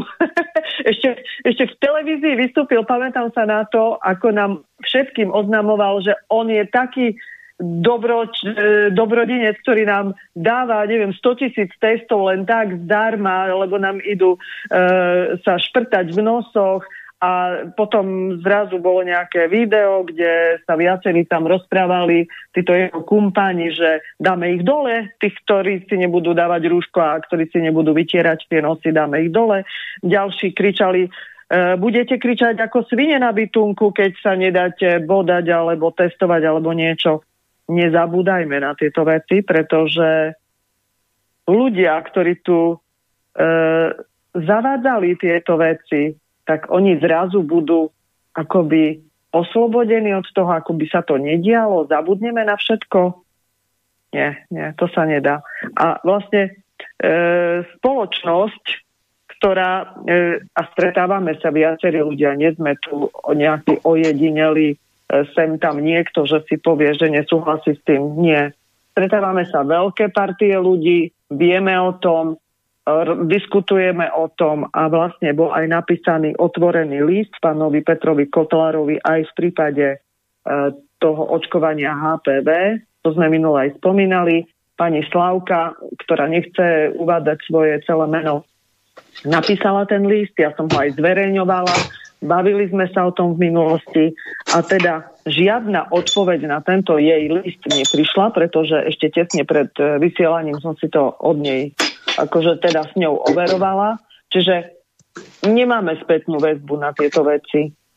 To znamená, že oni, prišiel Fico s nejakou pandémiou X, ktorá nás tu má postihnúť v budúcnosti, čiže oni nás len chystajú na niečo, že aby nás zase vedeli dávať do nejakého e, poriadku, ako áno, my smerujeme k tomu novému svetovému poriadku. To znamená, že oni stále len plnia akési príkazy, odkiaľ si a nemôžeme povedať, že nevedno odkiaľ, lebo my vieme odkiaľ, pretože je to globálna politika, e, prichádza to či z Európskej únie, Európska únia je tlačená zase ďalšími nad tým ľuďmi, je to prepojené na americké vedenie, na Washington DC a tak ďalej. Čiže treba si uvedomiť jednu vec, že keď nebudeme bojovať proti tomu, tak nás to tu zomelie. A ja si myslím celý čas, že je to len a len IQ test, v ktorom nie všetci obstáli a obeťami sme tu všetci, pretože tí, ktorí sme sa postavili na odpor, tak my sme označovaní za pachateľov, ale pozor, tí, čo sa nechali testovať a bodať, tak tí sú takisto obeťami tohto systému, pretože pretože im bolo ublížené. Oni sa síce bohužiaľ na to podujali so svojím tichým súhlasom, ale im bolo hlavne ublížené. Čiže vlastne to je výsmech do očí tým, ktorí boli zabodaní. Niektorí už sú bohužiaľ mŕtvi, už nie sú medzi nami. Ale pozor, tu sa chystá ďalšia a ďalšia vakcinácia, takzvaná, lebo tie transfekálie, tie stračky, ktoré chcú pichať ľuďom do žil, teraz zničia vlastne tým HPV mladých ľudí, e, vnúcujú myšlienku, že ak sa nedajú zaočkovať, budú mať nejakú výrozu, ktorá bude postihovať ich genitálie, budú mať tam nejaké výrazky, bradavice, neviem čo. Odkiaľ tí mladí ľudia k tomu prídu, keď nemajú ešte sex? A ak ho majú, tak ja by som potom povedala a vplyvam aj na rodičov, ale aj na tých mladých, buďte verní jeden druhému, nepodporujte agendu LGBT, IQ+, a neviem čo ešte všetko, pretože to nás len dostane do týchto problémov, že budeme mať kdejaké iné e, vážne onemocnenia, pretože takýmto spôsobom promiskuitným sa dostaneme len do problémov. A tým je vlastne aj e, potvrdením pán Helebrand, ktorý nám tu sa snažil nedávno ešte radiť, že penzistom netreba dávať e, vyššie dôchodky a on sám, ako sa dozvedáme, trpí vírusom HIV, je postihnutý a ešte aj klame. To znamená, čo nám len ukazuje toto slušné Slovensko? To slušné Slovensko, je to, je to paradox, pretože... podvod no, na občanov Slovenskej republiky. A ja hovorím tým protestom, ktorí oni teraz robia, aby podporovali toho svojho Korčoka, že protest varených žiab doslova a do písmena, pretože tí ľudia ani netušia možno niektorí, za čo oni tam bojujú na tých námestiach, čo to oni tam presadzujú, ako vlastne si predstavujú ten ďalší vývoj spoločnosti. Nemajú tušenia. Len tam vykrikujú, lebo si myslia, že robia dobre. Ale to nie je dobre. Tak... Že ma v súvislosti s tým Brantom napadlo, e, doslova až, až keby to nebolo také vážne, a ešte skutočne, keď nedaj Bože toho lekára nakazil, tak je to až komické, pretože ako Čaputovaná ľudí ako mentorovala, ako tlačili na ľudí, že máš byť, uh, že sa máš ruškovať, aby si, že ty si, ty si ty, sa, ty si chorý a máš sa ruškovať, aby si druhého nenakazil. To je to, čo si vravela, že chránim, chrániš seba, chránim teba, či chránim seba, chránim teba. Uh, čiže teba nutili, že máš chrániť, že si nezodpovedná, ak nechrániš iného. A zrazu chlapec Čaputovej, nakazený HIV, Hej. Nakazuje, nakazuje to celé Slovensko. Ale teba nutili, že ty máš byť zodpovedná. A on ano. je prvý nezodpovedný. A nezodpovedný je preto, on to aj sa vyjadril, že preto nevrával lekárovi, že má to ochorenie, pretože sa obával, Ehm, obával sa nejakého politického linčovania. Takže on pre nejaké politické záujmy ohrozí celé Slovensko? Pretože, Takže zase len ako ty si hovorila, že bojujú za svoje ideály, čiže len to, čo Za svoje, za svoje, ako sa vyjadril Válo pre, e, pre starosta, starosta, primátor Bratislavy, keď sa ho pýtali na tej predvolebnej noci do parlamentu, že či je možné, vy, vyhrať, či je možné zvyťaziť so slušnosťou v politike. On sa vyjadril, že áno, že on verí v slušnosť v politike, lebo mm. je toho dôkazom aj samotná prezidentka, pretože pretože ona e, za účelom dosahovania svojich ideálov e, vždy konzistentne stojí na svojom, bez ohľadu na to, ako je to, ako je to teda pre Slovensko náročné a ako, počúvate, čo to tam on tára. Čiže vlastne slušnosť je dosahovanie progresívnych ideálov bez ohľadu na to, aký to má dosah na, na republiku, na ostatných občanov. Nie, to proste slušnosť je liberalizmus. A to ani nie je podľa mňa liberalizmus to, čo oni stvárajú, pretože liberalizmus e, nemôže, liberalizmus vo svojej podstate rešpektuje toho druhého. No ako oni rešpektujú toho druhého, keď tak, aj teraz nie sú ochotní rešpektovať novú vládu. Áno. Nie sú ochotní rešpektovať výsledky volieb. Oni nie sú ochotní rešpektovať väčšinové rozhodnutie spoločnosti. Tak ako, o akom liberalizme sa my bavíme? Tu sú pojmy veľmi skrútené, dávajú sa im úplne iné už vlastnosti tým pojmom, niečo iné za slušnosťou už dnes je úplne niečo iné než vo svojej podstate. To je liberalizmus Ale... po koniec môjho nosa, že? Lebo čo mne vyhovuje, tak fajn a tí druhí nech si trhnú nohou. Nie, nie. Takže, takže my všetci sme boli, sme sa mali ruškovať, lebo sme boli, ak to sa neruškoval, bol nezodpovedný, ale Helebrand, že tu s ajcom beha po celom Slovensku a lekárov ide nakaziť, čiže takto sa vlastne potom to ochorenie, ochorenie ďalej aj prenáša, takže vlastne on ohrozil celé Slovensko. Aj, takže nepoviem nič e, nepravdivé, ak poviem, že Helebrand je bezpečnostná hrozba pre Slovensko. A No a takýmto Helebrantom udelíme amnestiu, takzvanú akože ľuďom, ale e, vlastne ju udelujeme nepriamo týmto, týmto doslova. Mňa, Pardon, mňa tam ešte prekvapilo, vieš, aj to, keď povedal v závere, ja si myslím, ano. že vôbec, vôbec e, si neuvedomil, čo povedal. Preto vravím, že mám pocit, e,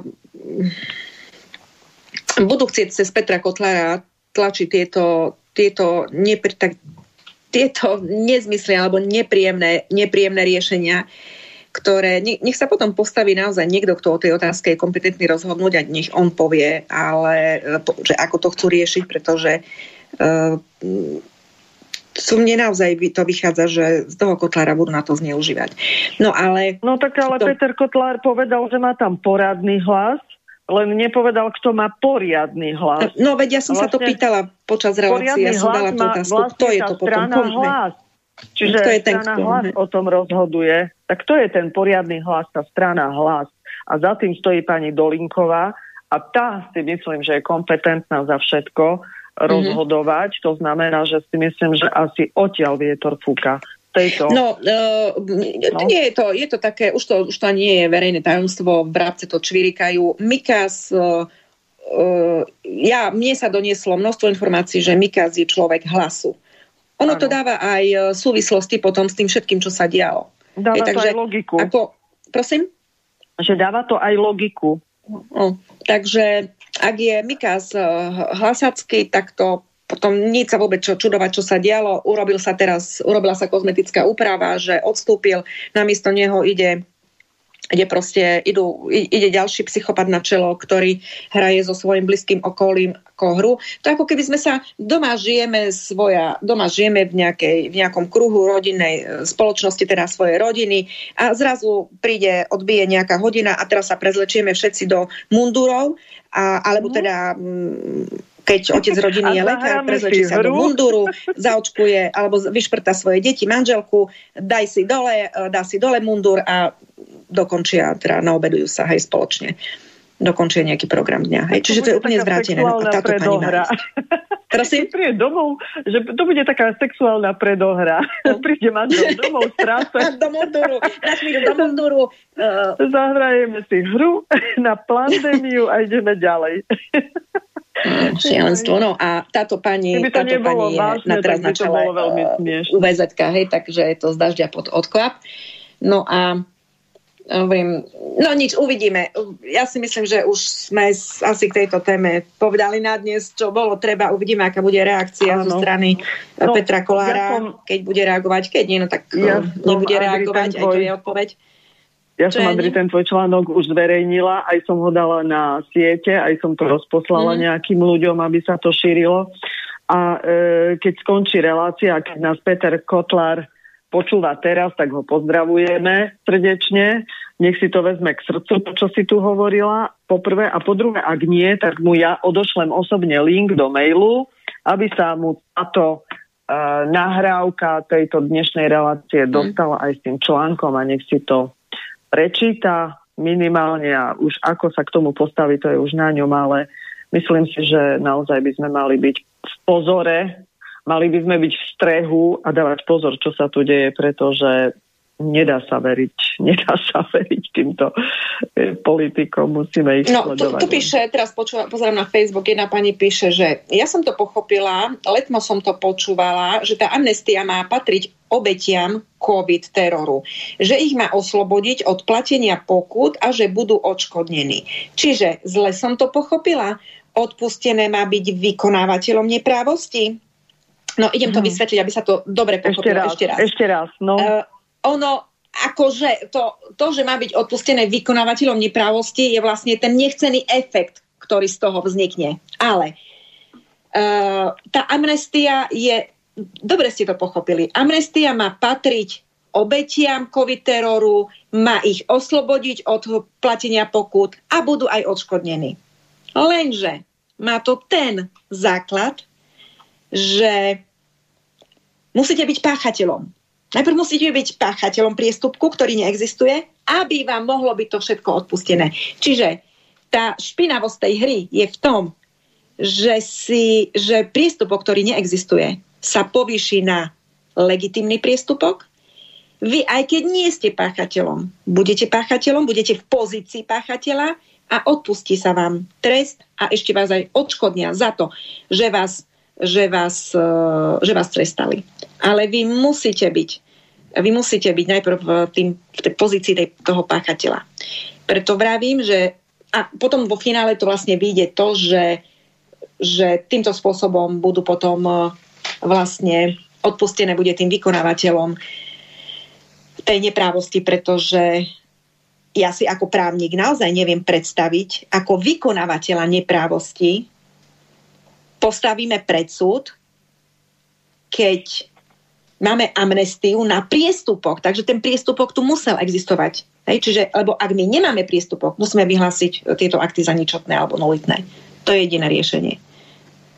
Hej, čiže ten nechcený efekt je potom naozaj ten, že odpustené bude vykonávateľom neprávosti. No ja, som, ja by som to tak povedala, tak ľudskou rečou, lebo možno niekto nepo, nepo, nerozumie tým tvojim právnickým, že nepre, nepriamo tí praví páchatelia, ktorí nás tu dusili, bodali a žiadali rôzne modré papiere a všetko možné s tým súvisiace, že oni budú vlastne zbavení toho trestu.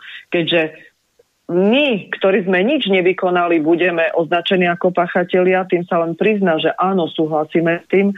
A tí, ktorí naozaj pachali tú trestnú činnosť, tak tí potrestaní potom nebudú, lebo už budeme všetci... Akože Amnestia nie je to. Amnestia nie je to, že, že vy nie ste vinní. Amnestia je to, že iba sa vám neuplatní ten trest. Alebo ste vinní, ste v pozícii obvineného a nedôjde ku skončeniu. Ale vy ste stále bol postavený v pozícii obvineného. Prečo? Na, ako ja som mohla byť na základe ničotného aktu postavená do pozície obvineného? Ako? Toto je veľmi nebezpečná hra, ktorá sa tu narozohrala.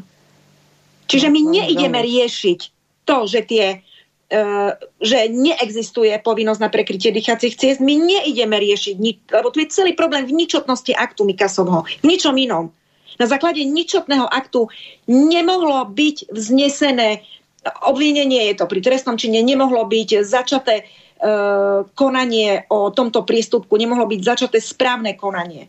Lebo je to ničotný akt. My sa potrebujeme dostať ešte preto, nie nezačať konať, respektíve zastaviť už začaté konanie. My musíme predto ešte ísť.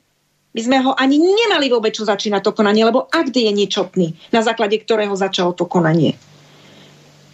Čiže amnestia neurobi nič iné, iba zlegitimuje, že my sme tu mali nejaké správne konania titulom legitimných aktov. Či, a ako potom chceme toho autora toho aktu legitimného postaviť pred súd? Ale v skutočnosti ten akt je v rozpore s ústavou. Je to akt ničotný, pretože on ho nemohol vydať, nemal na to právomoc. A poďalšie povinnosť, ktorú ukladal, pseudopovinnosť, taká povinnosť neexistuje v zákone. A dotyčný úradník nie je Národná rada, lebo len Národná rada môže povinnosti ukladať, teda dávať ich do zákonov a zo zákona môže tú povinnosť len prevziať. A povinnosť v zákone na prekrytie dýchacích ciest neexistuje. Takže to je... To my sa stále točíme v takom takom akože my sme proste úplne na inej platforme, než na ktorej by sme mali byť. My neriešme vôbec, uh, my, my zbytočne riešime priestupky. My musíme riešiť um, právny akt, ktorý ukladal nejakú povinnosť a ten vyhlásiť za ničotný a tým pádom neexistujú priestupky. No a Oni sa na tejto úrovni. Ešte a vtedy vzniká tej, inak, prosím. Keď sa vrátime k tomu prvému vyhláseniu toho pána Petra Kotlára, keď vlastne vystúpil na tej tlačovke a povedal, že nejdeme tu hľadať vynikov. Čiže on vlastne aj potvrdzuje tým ďalším konaním to, že naozaj nejdeme hľadať vynikov. No áno, a ja som, preto vravím, že ja som to celé už vyredukovala potom v, už v tých Alekšinciach sa mi tam niečo... Áno, áno. A potom v, v tom Martine, ja som to preto dobrom hovorila, že toto on nemôže urobiť, lebo si sa sám zamotá, on sa proste zamotá, on sa do toho zamotá a on nie je právnik, on nevie argumentovať. Znova bude mať pri sebe len ten tým poradcov, ktorí budú to chcieť týmto smerom korigovať, ako to začali. Takže znova mu budú len radiť tie veci. A on, on, to, on, nemá, on nemá možnosť, spôsobilo správnu, nie je právnik. To nie preto, aby, že, že nerozumie veciam, ale nie je právnik a tu už ideme na právne argumenty, on, on nevie, čo má použiť. On nevie rozdiel, on nevie rozdiel medzi medzi, uh, medzi zákonom o ochrane verejného zdravia a ústavným zákonom. On vôbec tam nevidí súvislosť alebo nedostatok súvislosti. On to vôbec nevie, on nevie, o čom hovorí. Ja nie som lekár, ja by som nevedela rozprávať o medicínskych veciach uh, už, už na takej úrovni, na akej my sme v práve teraz. O akých otázkach sa bavíme. Aby na mňa pozerali, čo to rozprávam. Takže ja tak na ňo pozerám, čo to on rozpráva. Hm. Takže no neviem, proste tam by mal byť na čele toho týmu potom, keď alebo nejaký právnik, pretože on len preberá, no právnik, ale znova by to, no a znova by to bol niekto, kto by, kto by tú agendu robil tým smerom, ako ju robia, len jednoducho on je teraz v podstate takou tvárou, ktorá je priateľná pre ľudí, ale to je všeho do času. Tuto príde jeden deň ten moment, keď to ľudia pochopia, že sa urobilo niečo iné. A no, už sme to pochopili vlastne, čiže oni už len tie rady sa rozširujú tých ľudí, ktorí to pochopia. Takže takto, no uvidím, bude sa to, ja verím, že sa to, na, že sa to bude riešiť, čiže je, my sme naozaj teraz na takom bode spoločenskom, kde sa tu rieši veľmi vážna právna otázka celkového nášho ústavného zriadenia systému. Pretože nie je možné, aby jeden štátny úradník ukladal povinnosti a potom boli na nich vyhlásené, e, ako na priestupky boli vyhlásené, vyhlásená amnestia. Vieš, že je úplný nezmysel.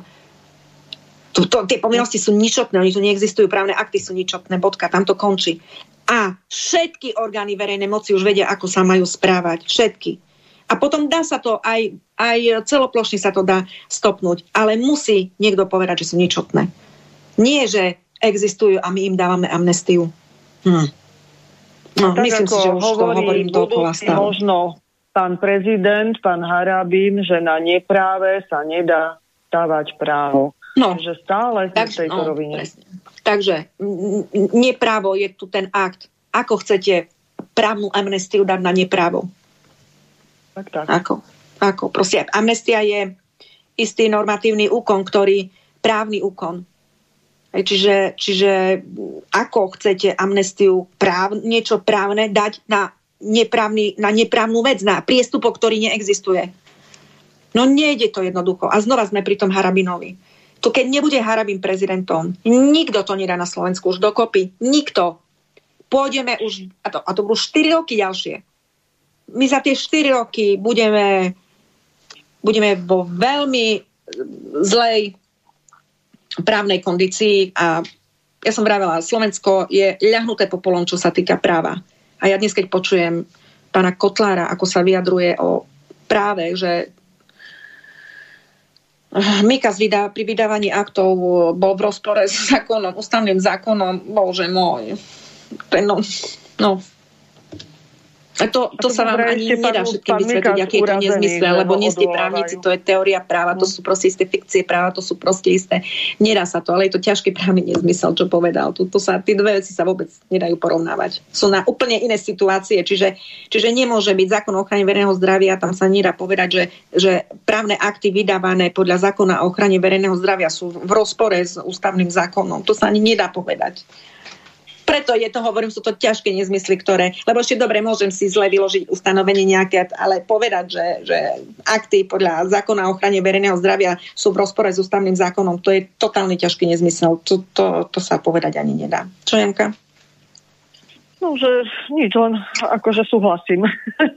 No, poďme na tú ďalšiu tému. Ja som si medzi tým urobila kavičku, som ťa nechcela rozprávať, tak uh, ja som aj vypínala zvuk, aby som nerušila, keď som si mlela kávu, ale potom neviem, či som to nenechala a tak drž, či ste nepočuli. Ja mám taký ja, ručný Ja som len tak... chcela sa spýtať, že čo je väčšie nešťastie pre slovenskú spoločnosť, Korčok či Pelegrini, lebo vyzerá to tak, že oni sú na tých váhach úplne, úplne narovnako a jednoducho je to hrozba pre našu spoločnosť z toho titulu, že aj je to jeden, jedno, aj je to druhý... proste úplne jedno. Hej. Je to jedno. Mhm. Je to jedno, či, ja neviem, skočíš z okna z toho bloku alebo z toho bloku. Mhm. To je jedno. Úplne je to jedno. Ty či skočíš do štvrtého alebo z prvého štyrikrát? No, nie, to ani nie je to. To ide o to, že z rovnakého poschodia, ale z ktorého bloku. Či zo smyčky alebo z desiatky. Hej, ide len o to. No. len o to.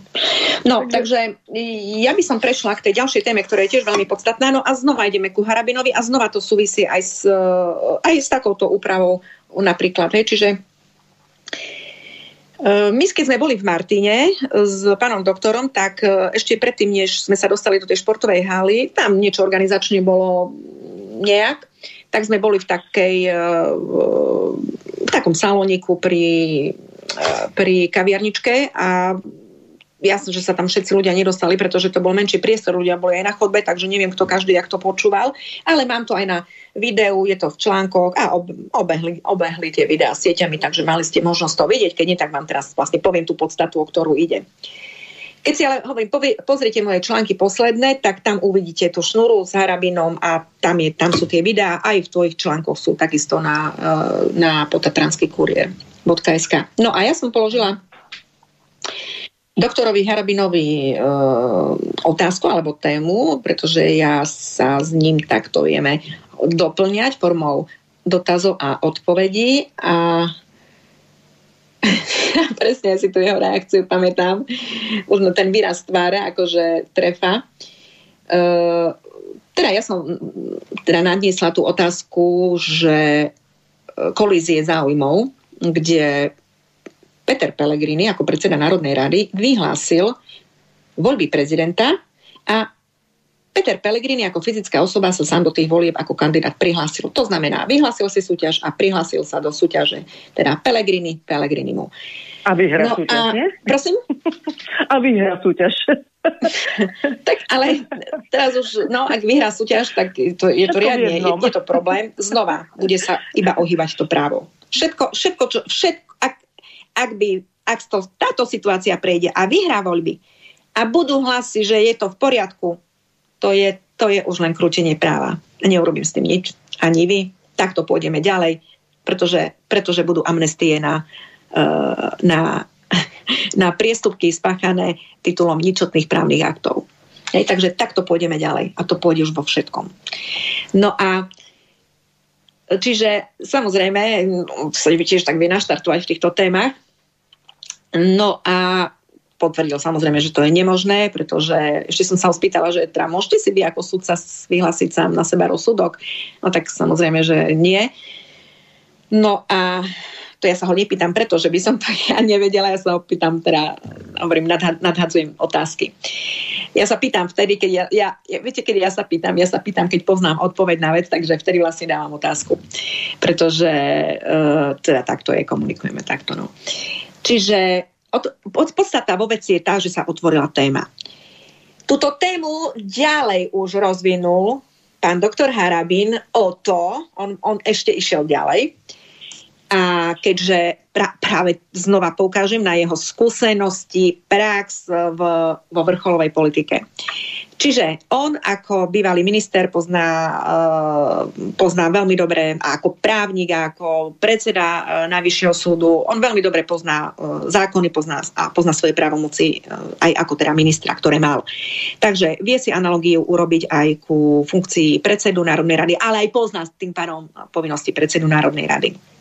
No a teda rozvinul to ďalej, išiel ešte ďalej kde, a to som už ani ja nepostrehla, že boli vydané registrácie, lebo hovorím, ja niektoré veci už potom nestíham sledovať, už len mi ich ty, Janka, donášaš, uh, bonzuješ, už len bonzuješ, kde sa čo stalo. No a tak ako si aj mi poslala jeden link na niečo, o čom budem dneska rozprávať. No a um, doktor Harabín vlastne to posunul ďalej, tú otázku, tú tému v tom, že boli vydané registrácie na prezidenta, kde od um, doktor Harabin má registráciu vydanú Petrom Pelegrinim, tam je to v poriadku. A Peter Pellegrini má už registráciu od pána uh, Blahu a Korčok má takisto od pána Blahu. No a to, že je to nie, nie je to v poriadku, pretože predseda Národnej rady nevie preniesť túto právomoc na svojho podpredsedu uh, pána Blahu jednoducho takto je ústava postavená. Ak by to vedel preniesť, tak by e, ústava musela povedať, že predseda parlamentu e, vie preniesť takú a takú um, právomoc na, na podpredsedu vlády. Keďže to v ústave nemáme, tak to článok 2, odsek 2, štátny orgán môže konať iba uh, tak, to, čo mu dovolí zákon. A občan je ten, ktorý vlastne môže robiť všetko, čo mu zákon nezakáže a Helebrantovi zákon zakázal nakaziť lekárov. Takže stále si to treba takto hej, e, spájať a linkovať. No a keďže e, podstata je tá, že predseda parlamentu nemôže preniesť pravomoc, e, pravomoc vystaviť tú registráciu na kandidátovi na prezidenta pod predsedovi vlády. Ak teda pán Blaha vystavil tú registráciu e, pánovi Korčokovi, pánovi Pelegrinimu a plus pán Pelegrini ani sa nemohol prihlásiť, pretože tam je tá kolízia záujmov, čiže to je iná problematika, tak títo dvaja kandidáti sú nelegitímni. Tam je bodka. A ak idú do volieb a budú zvolení, bude tu naozaj problém. Ja v takejto spoločnosti skutočne odmietam žiť, pretože to je, to, to, to sa nedá, a právo sa vôbec už nedá robiť v takomto, takejto čalamade a, a potom vlastne všetko to stojí už na osobných rozhodnutiach sudcov a na sympatiách, nesympatiách a znova na vybavovaní si rozsudkov a podobne a podobne. My sa z tohto prúseru potom nedostaneme už nikdy. No a nech sa vrátim teda k tomu, že Janka mi e, To, je už, to už končíme? To, je už, to sú už 3 hodiny za chvíľočku, alebo ja len zle vidím? No, 59. Takže, no, takže máme 15 minút na to. Čiže uh, pozrite si zvyšok na mojom e, portáli žaloby voči štatu.sk a tam mám článok Pozor na právne dezinformácie Miroslava Kamenského. Uh, Mirko, pozdravujem ťa, ahoj kolega. Uh, a ja pozdravujem vydal, eh, vydal eh, na svojom telegrame, mal potrebu sa vyjadriť niečomu, čo, čo znova niekto nerozumie, ale má potrebu sa k tomu vyjadriť. Ja len prečítam z toho, čo písal. A, no, počúvajte. Čiže na svojom telegrame na túto tému, čo som vravela, kolízii záujmov e, Pelegriniho e, ako predsedu parlamentu a ako osoby. Čiže píše, Chápem, že je prezidentská kampaň, ale od bývalého sudcu a špičkového trestného právnika by bolo vhodné uviesť príslušné články ústavy Slovenskej republiky a s tým súvisiace zákony. Na Margo toho píše, že hovorí o tej kolízii a hovorí o tom uh, tiež, že um, ten prenos uh, právomoci nie je možný na podpredsedu parlamentu. Citovanie zákona ako odkaz na tvrdenia pána Harabina by osvedčili situáciu, aký je skutočný právny stav. Takto je to len dané na Matelka z Trnavy kde predstavy sú iné ako zákon a to nie je hodné autority osobnosti, ktorá ašpiruje na najvyššiu ústavnú funkciu Slovenskej republiky. Ak pán Harabin objavil nezrovnalosti, mal odôvodniť svoje tvrdenia citovaním dikcie zákonov a ústavy. Vážim si právne názory Judr Adriany Krajníkovej a Judr Harabina, ale ak ideme na právne čisté riešenia, tak citujeme zákon číslo 180 z roku 2014 o podmienkach výkonu volebného práva. Aké požiadavky musia splňať kandidáti na prezidenta? musí mať občianstvo SR, trvalý pobyt na území SR, musí splňať vek 40 rokov, byť spôsobili na právne úkony, nesmie byť odsúdený za úmyselný trestný čin a taktiež nemôže byť vo výkone trestu. Chápem, že je predvolebná kampaň, ale nemiešajme zákon s morálkou. Súhlasím, aby sa to ľuďom vysvetlilo lepšie, ale citujme zákon a nepredstavy. Kolízia funkcie, a teraz to príde, teraz to počúvajte. Kolízia funkcie predsedu Národnej rady a kandidáta na prezidenta nie je v zákone o podmienkach výkonu volebného práva uvedená. No a tu, keby som sa nedržala, spadnem zo stoličky. Takže Miroslav, kolízia záujmov sa nedá odôvodniť citovaním dikcie zákonov a ústavy, lebo tam naozaj nie je, ty ju môžeš hľadať, dokedy budeš chcieť. Pretože eh, náš právny poriadok totiž to stojí na tom, že ak zákon alebo ústava e, nehovorí, že štátny orgán niečo môže konať, tak to konať nemôže. He, čiže to je, to je prvá zásada. A teraz priamo ku tej, e, ku tej kolízii. Kolízia, e, predmetom teda otázky zaujíma, je tá kolízia záujmov, teda záujmov účastníka právneho vzťahu, kde na jednej strane toho istého vzťahu stojí Pelegrini ako štát a na druhej strane stojí Pelegrini ako občan. Tak ako som vravela, Pelegrini, Pelegrinimu. Kolízia záujmov nie je veličina upravená v zákone ako nejaký paragraf, ale je to právna fikcia, pre ktorú jedna a tá istá osoba, hoc aj s perfektne splnenými podmienkami, ktoré teraz vymenúva, ktoré v tom svojom príspevku vymenúvával. Čiže tá osoba môže splniť tie podmienky. Aj na druhej strane Pellegrini ako predseda parlamentu splňa podmienky byť predsedom parlamentu. Peter Pellegrini ako fyzická osoba splňa podmienky byť e, kandidátom na prezidenta. Tam problém nie je. Problém je v tej kolízii týchto dvoch um, právnych subjektov s tým, že vlastne ide o jednu osobu. Tu je ten konflikt ten, ten, tá kolízia, konflikt záujmov, kolízia. A predseda parlamentu, teda um, tak ako to pochopil, alebo teda ako, ako to kritizuje pán práv, právnik Miroslav Kamenský, kde dokonca hovorí, že dal to, dal to Harabin na Matelka tým, že ne, neukázal, nepoukázal na paragraf, ktorý hovorí o kolízii. Čiže znova sme tu ko- povedať, že neexistuje paragraf, ktorý hovorí o kolízii, je ťažký právny nezmysel, pretože žiaden paragraf ničom nehovorí o kolízii. Kolízia je teda tá fikcia, kde jedna osoba nemôže byť v dvoch právnych situáciách. Ja som to už vravela minule. Eh, ako príklad uvediem, je to kolízia záujmov, napríklad je medzi rodičmi a deťmi. Eh, je kolízia záujmov, kde nemôže eh, sú isté teda právne úkony, kde nemôžu rodičia zastupovať zastupovať e, deti, pretože ak sa napríklad robí nejaká darovacia zmluva, ktorú, ktorou rodičia dávajú niečo na maloleté deti, E, prevádzajú napríklad nehnuteľnosť, tak e, musí byť ustanovený opatrovník e, tým deťom, pretože tu vlastne už je tá kolízia záujmov. Nemôžu konať aj, aj za dieťa a zároveň aj ako, ako darcovia. Hej? Čiže nemôžu byť darcom a obdarovaným. Ďalej, kolízia záujmov obchodnej spoločnosti a jej štatutárneho orgánu, kolízia záujmu sudcu a súdeného, kolízia záujmu predávajúceho a kupujúceho, kolízia záujmov vyhlasovateľa súťaže a súťažiaceho. No a tu už vlastne prichádzame k tej našej téme, ktorá je kolízia záujmov vyhlasovateľa volieb na prezidenta a kandidáta na prezidenta. Predseda parlamentu nemôže sám sebe vyhlásiť voľby prezidenta. No bohužiaľ, jednoducho, toto nejde. Z hľadiska princípu kolízie, e, z hľadiska teda princípu kolízie tak konať nemôže. A to nie je otázka podmienok e, kandidáta, o čom rozprával, alebo o čom teda písal pán Kamenský. Čiže spojil znova jablka s traktormi, poukazuje na podmienky, ktoré musí splniť kandidát na prezidenta a keďže tam nenašiel kolíziu s funkciou predsedu parlamentu, tak podľa neho mu to jeho nejakou logikou vyšlo, že teda nie je to podmienkou na uh, funkciu prezidenta, že nemôže byť predsedom parlamentu. No znova opakujem, to skôr ihlu v kope sena nájdeš, než kolíziu v nejakom paragrafe. Znova poviem ako príklad. Ani v občianskom zákonníku nie je uvedené, že kupujúci nemôže byť zároveň predávajúcim. Ani v civilnom sporia- sporovom poriadku nie je uvedené, že účastník konania nemôže byť vo veci aj sudcom. Ani v trestnom poriadku nie je uvedené, že obvinený nemôže byť zároveň prokurátorom. Ani v zákone o policajnom zbore nie je uvedené, že osoba nemôže byť zároveň policajtom, ktorý sa sám zatýka.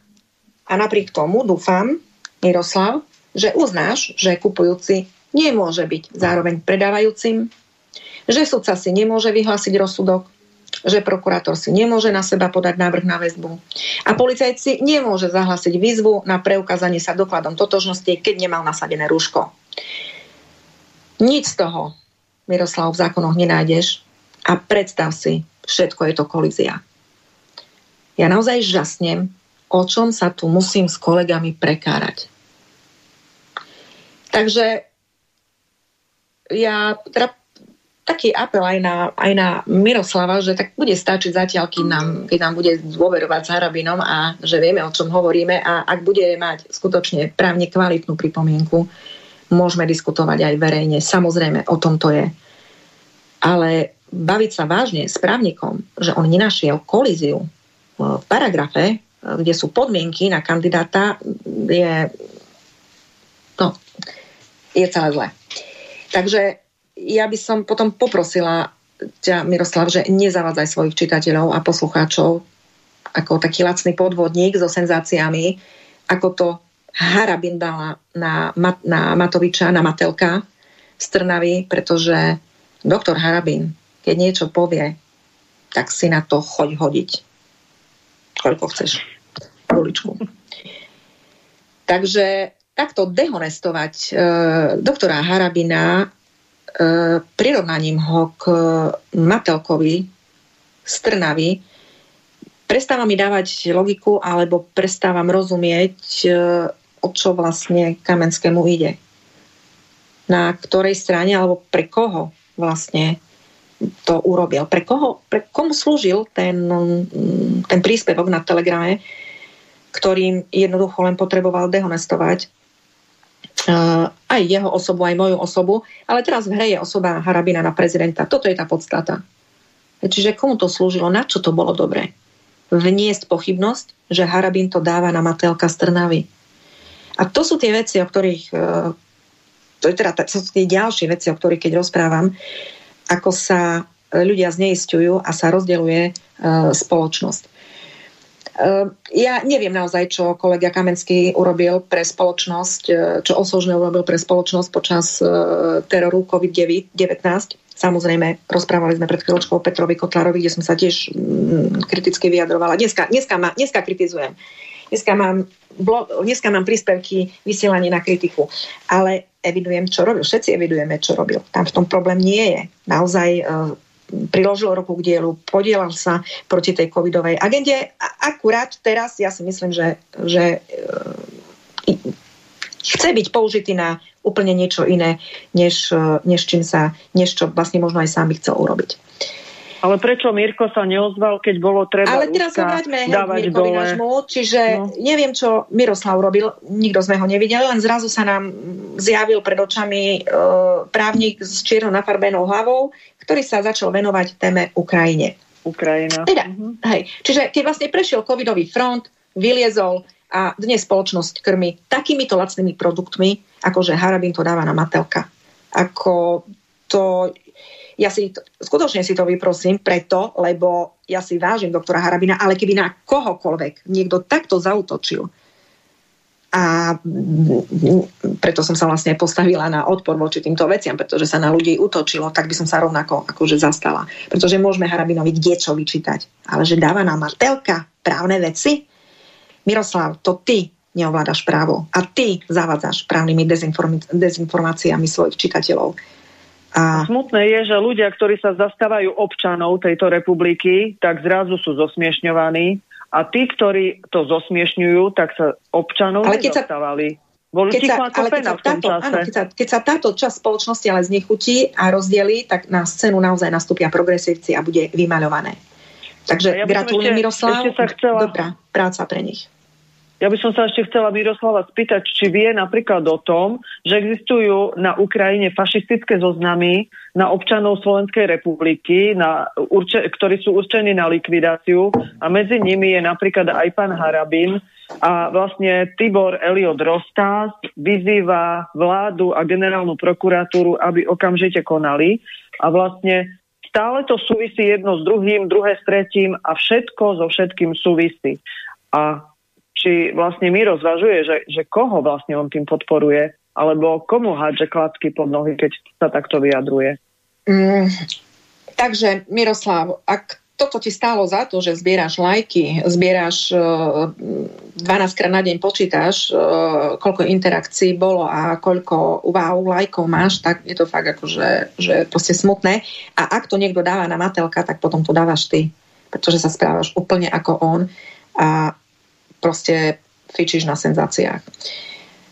Uh, mrzí ma to, že som to musela takto verejne povedať, ale povedala som to práve preto, lebo ten príspevok uh, obletel sociálne siete a mňa sa znova ľudia pýtajú, že, uh, že ako je to s tou otázkou kolízie. No tak, ako som vám to teraz povedala, môžete si to prečítať na mojom, aj v mojom článku. Je tam aj zvuková nahrávka k tomu, takže si môžete popri tom aj zajtra upratovať, a môžete to počúvať.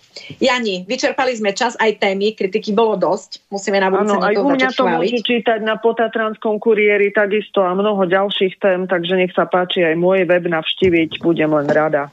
Tak, presne. Želám krásny víkend všetkým. Ďakujem pekne, Janka, že si prišla ešte raz. Vám všetkým prajem krásny, eh, krásnu sobotu, nedelu, krásny víkend. Asi nestihneme poslednú pesničku, také pekné som povyberala, ale nevadí. Aj na budúci týždeň je piatok a počujeme sa. Majte sa krásne. Táto relácia vznikla za podpory dobrovoľných príspevkov našich poslucháčov. I ty sa k ním môžeš pridať. Viac informácií nájdeš na www.slobodnyvysielac.sk Ďakujeme.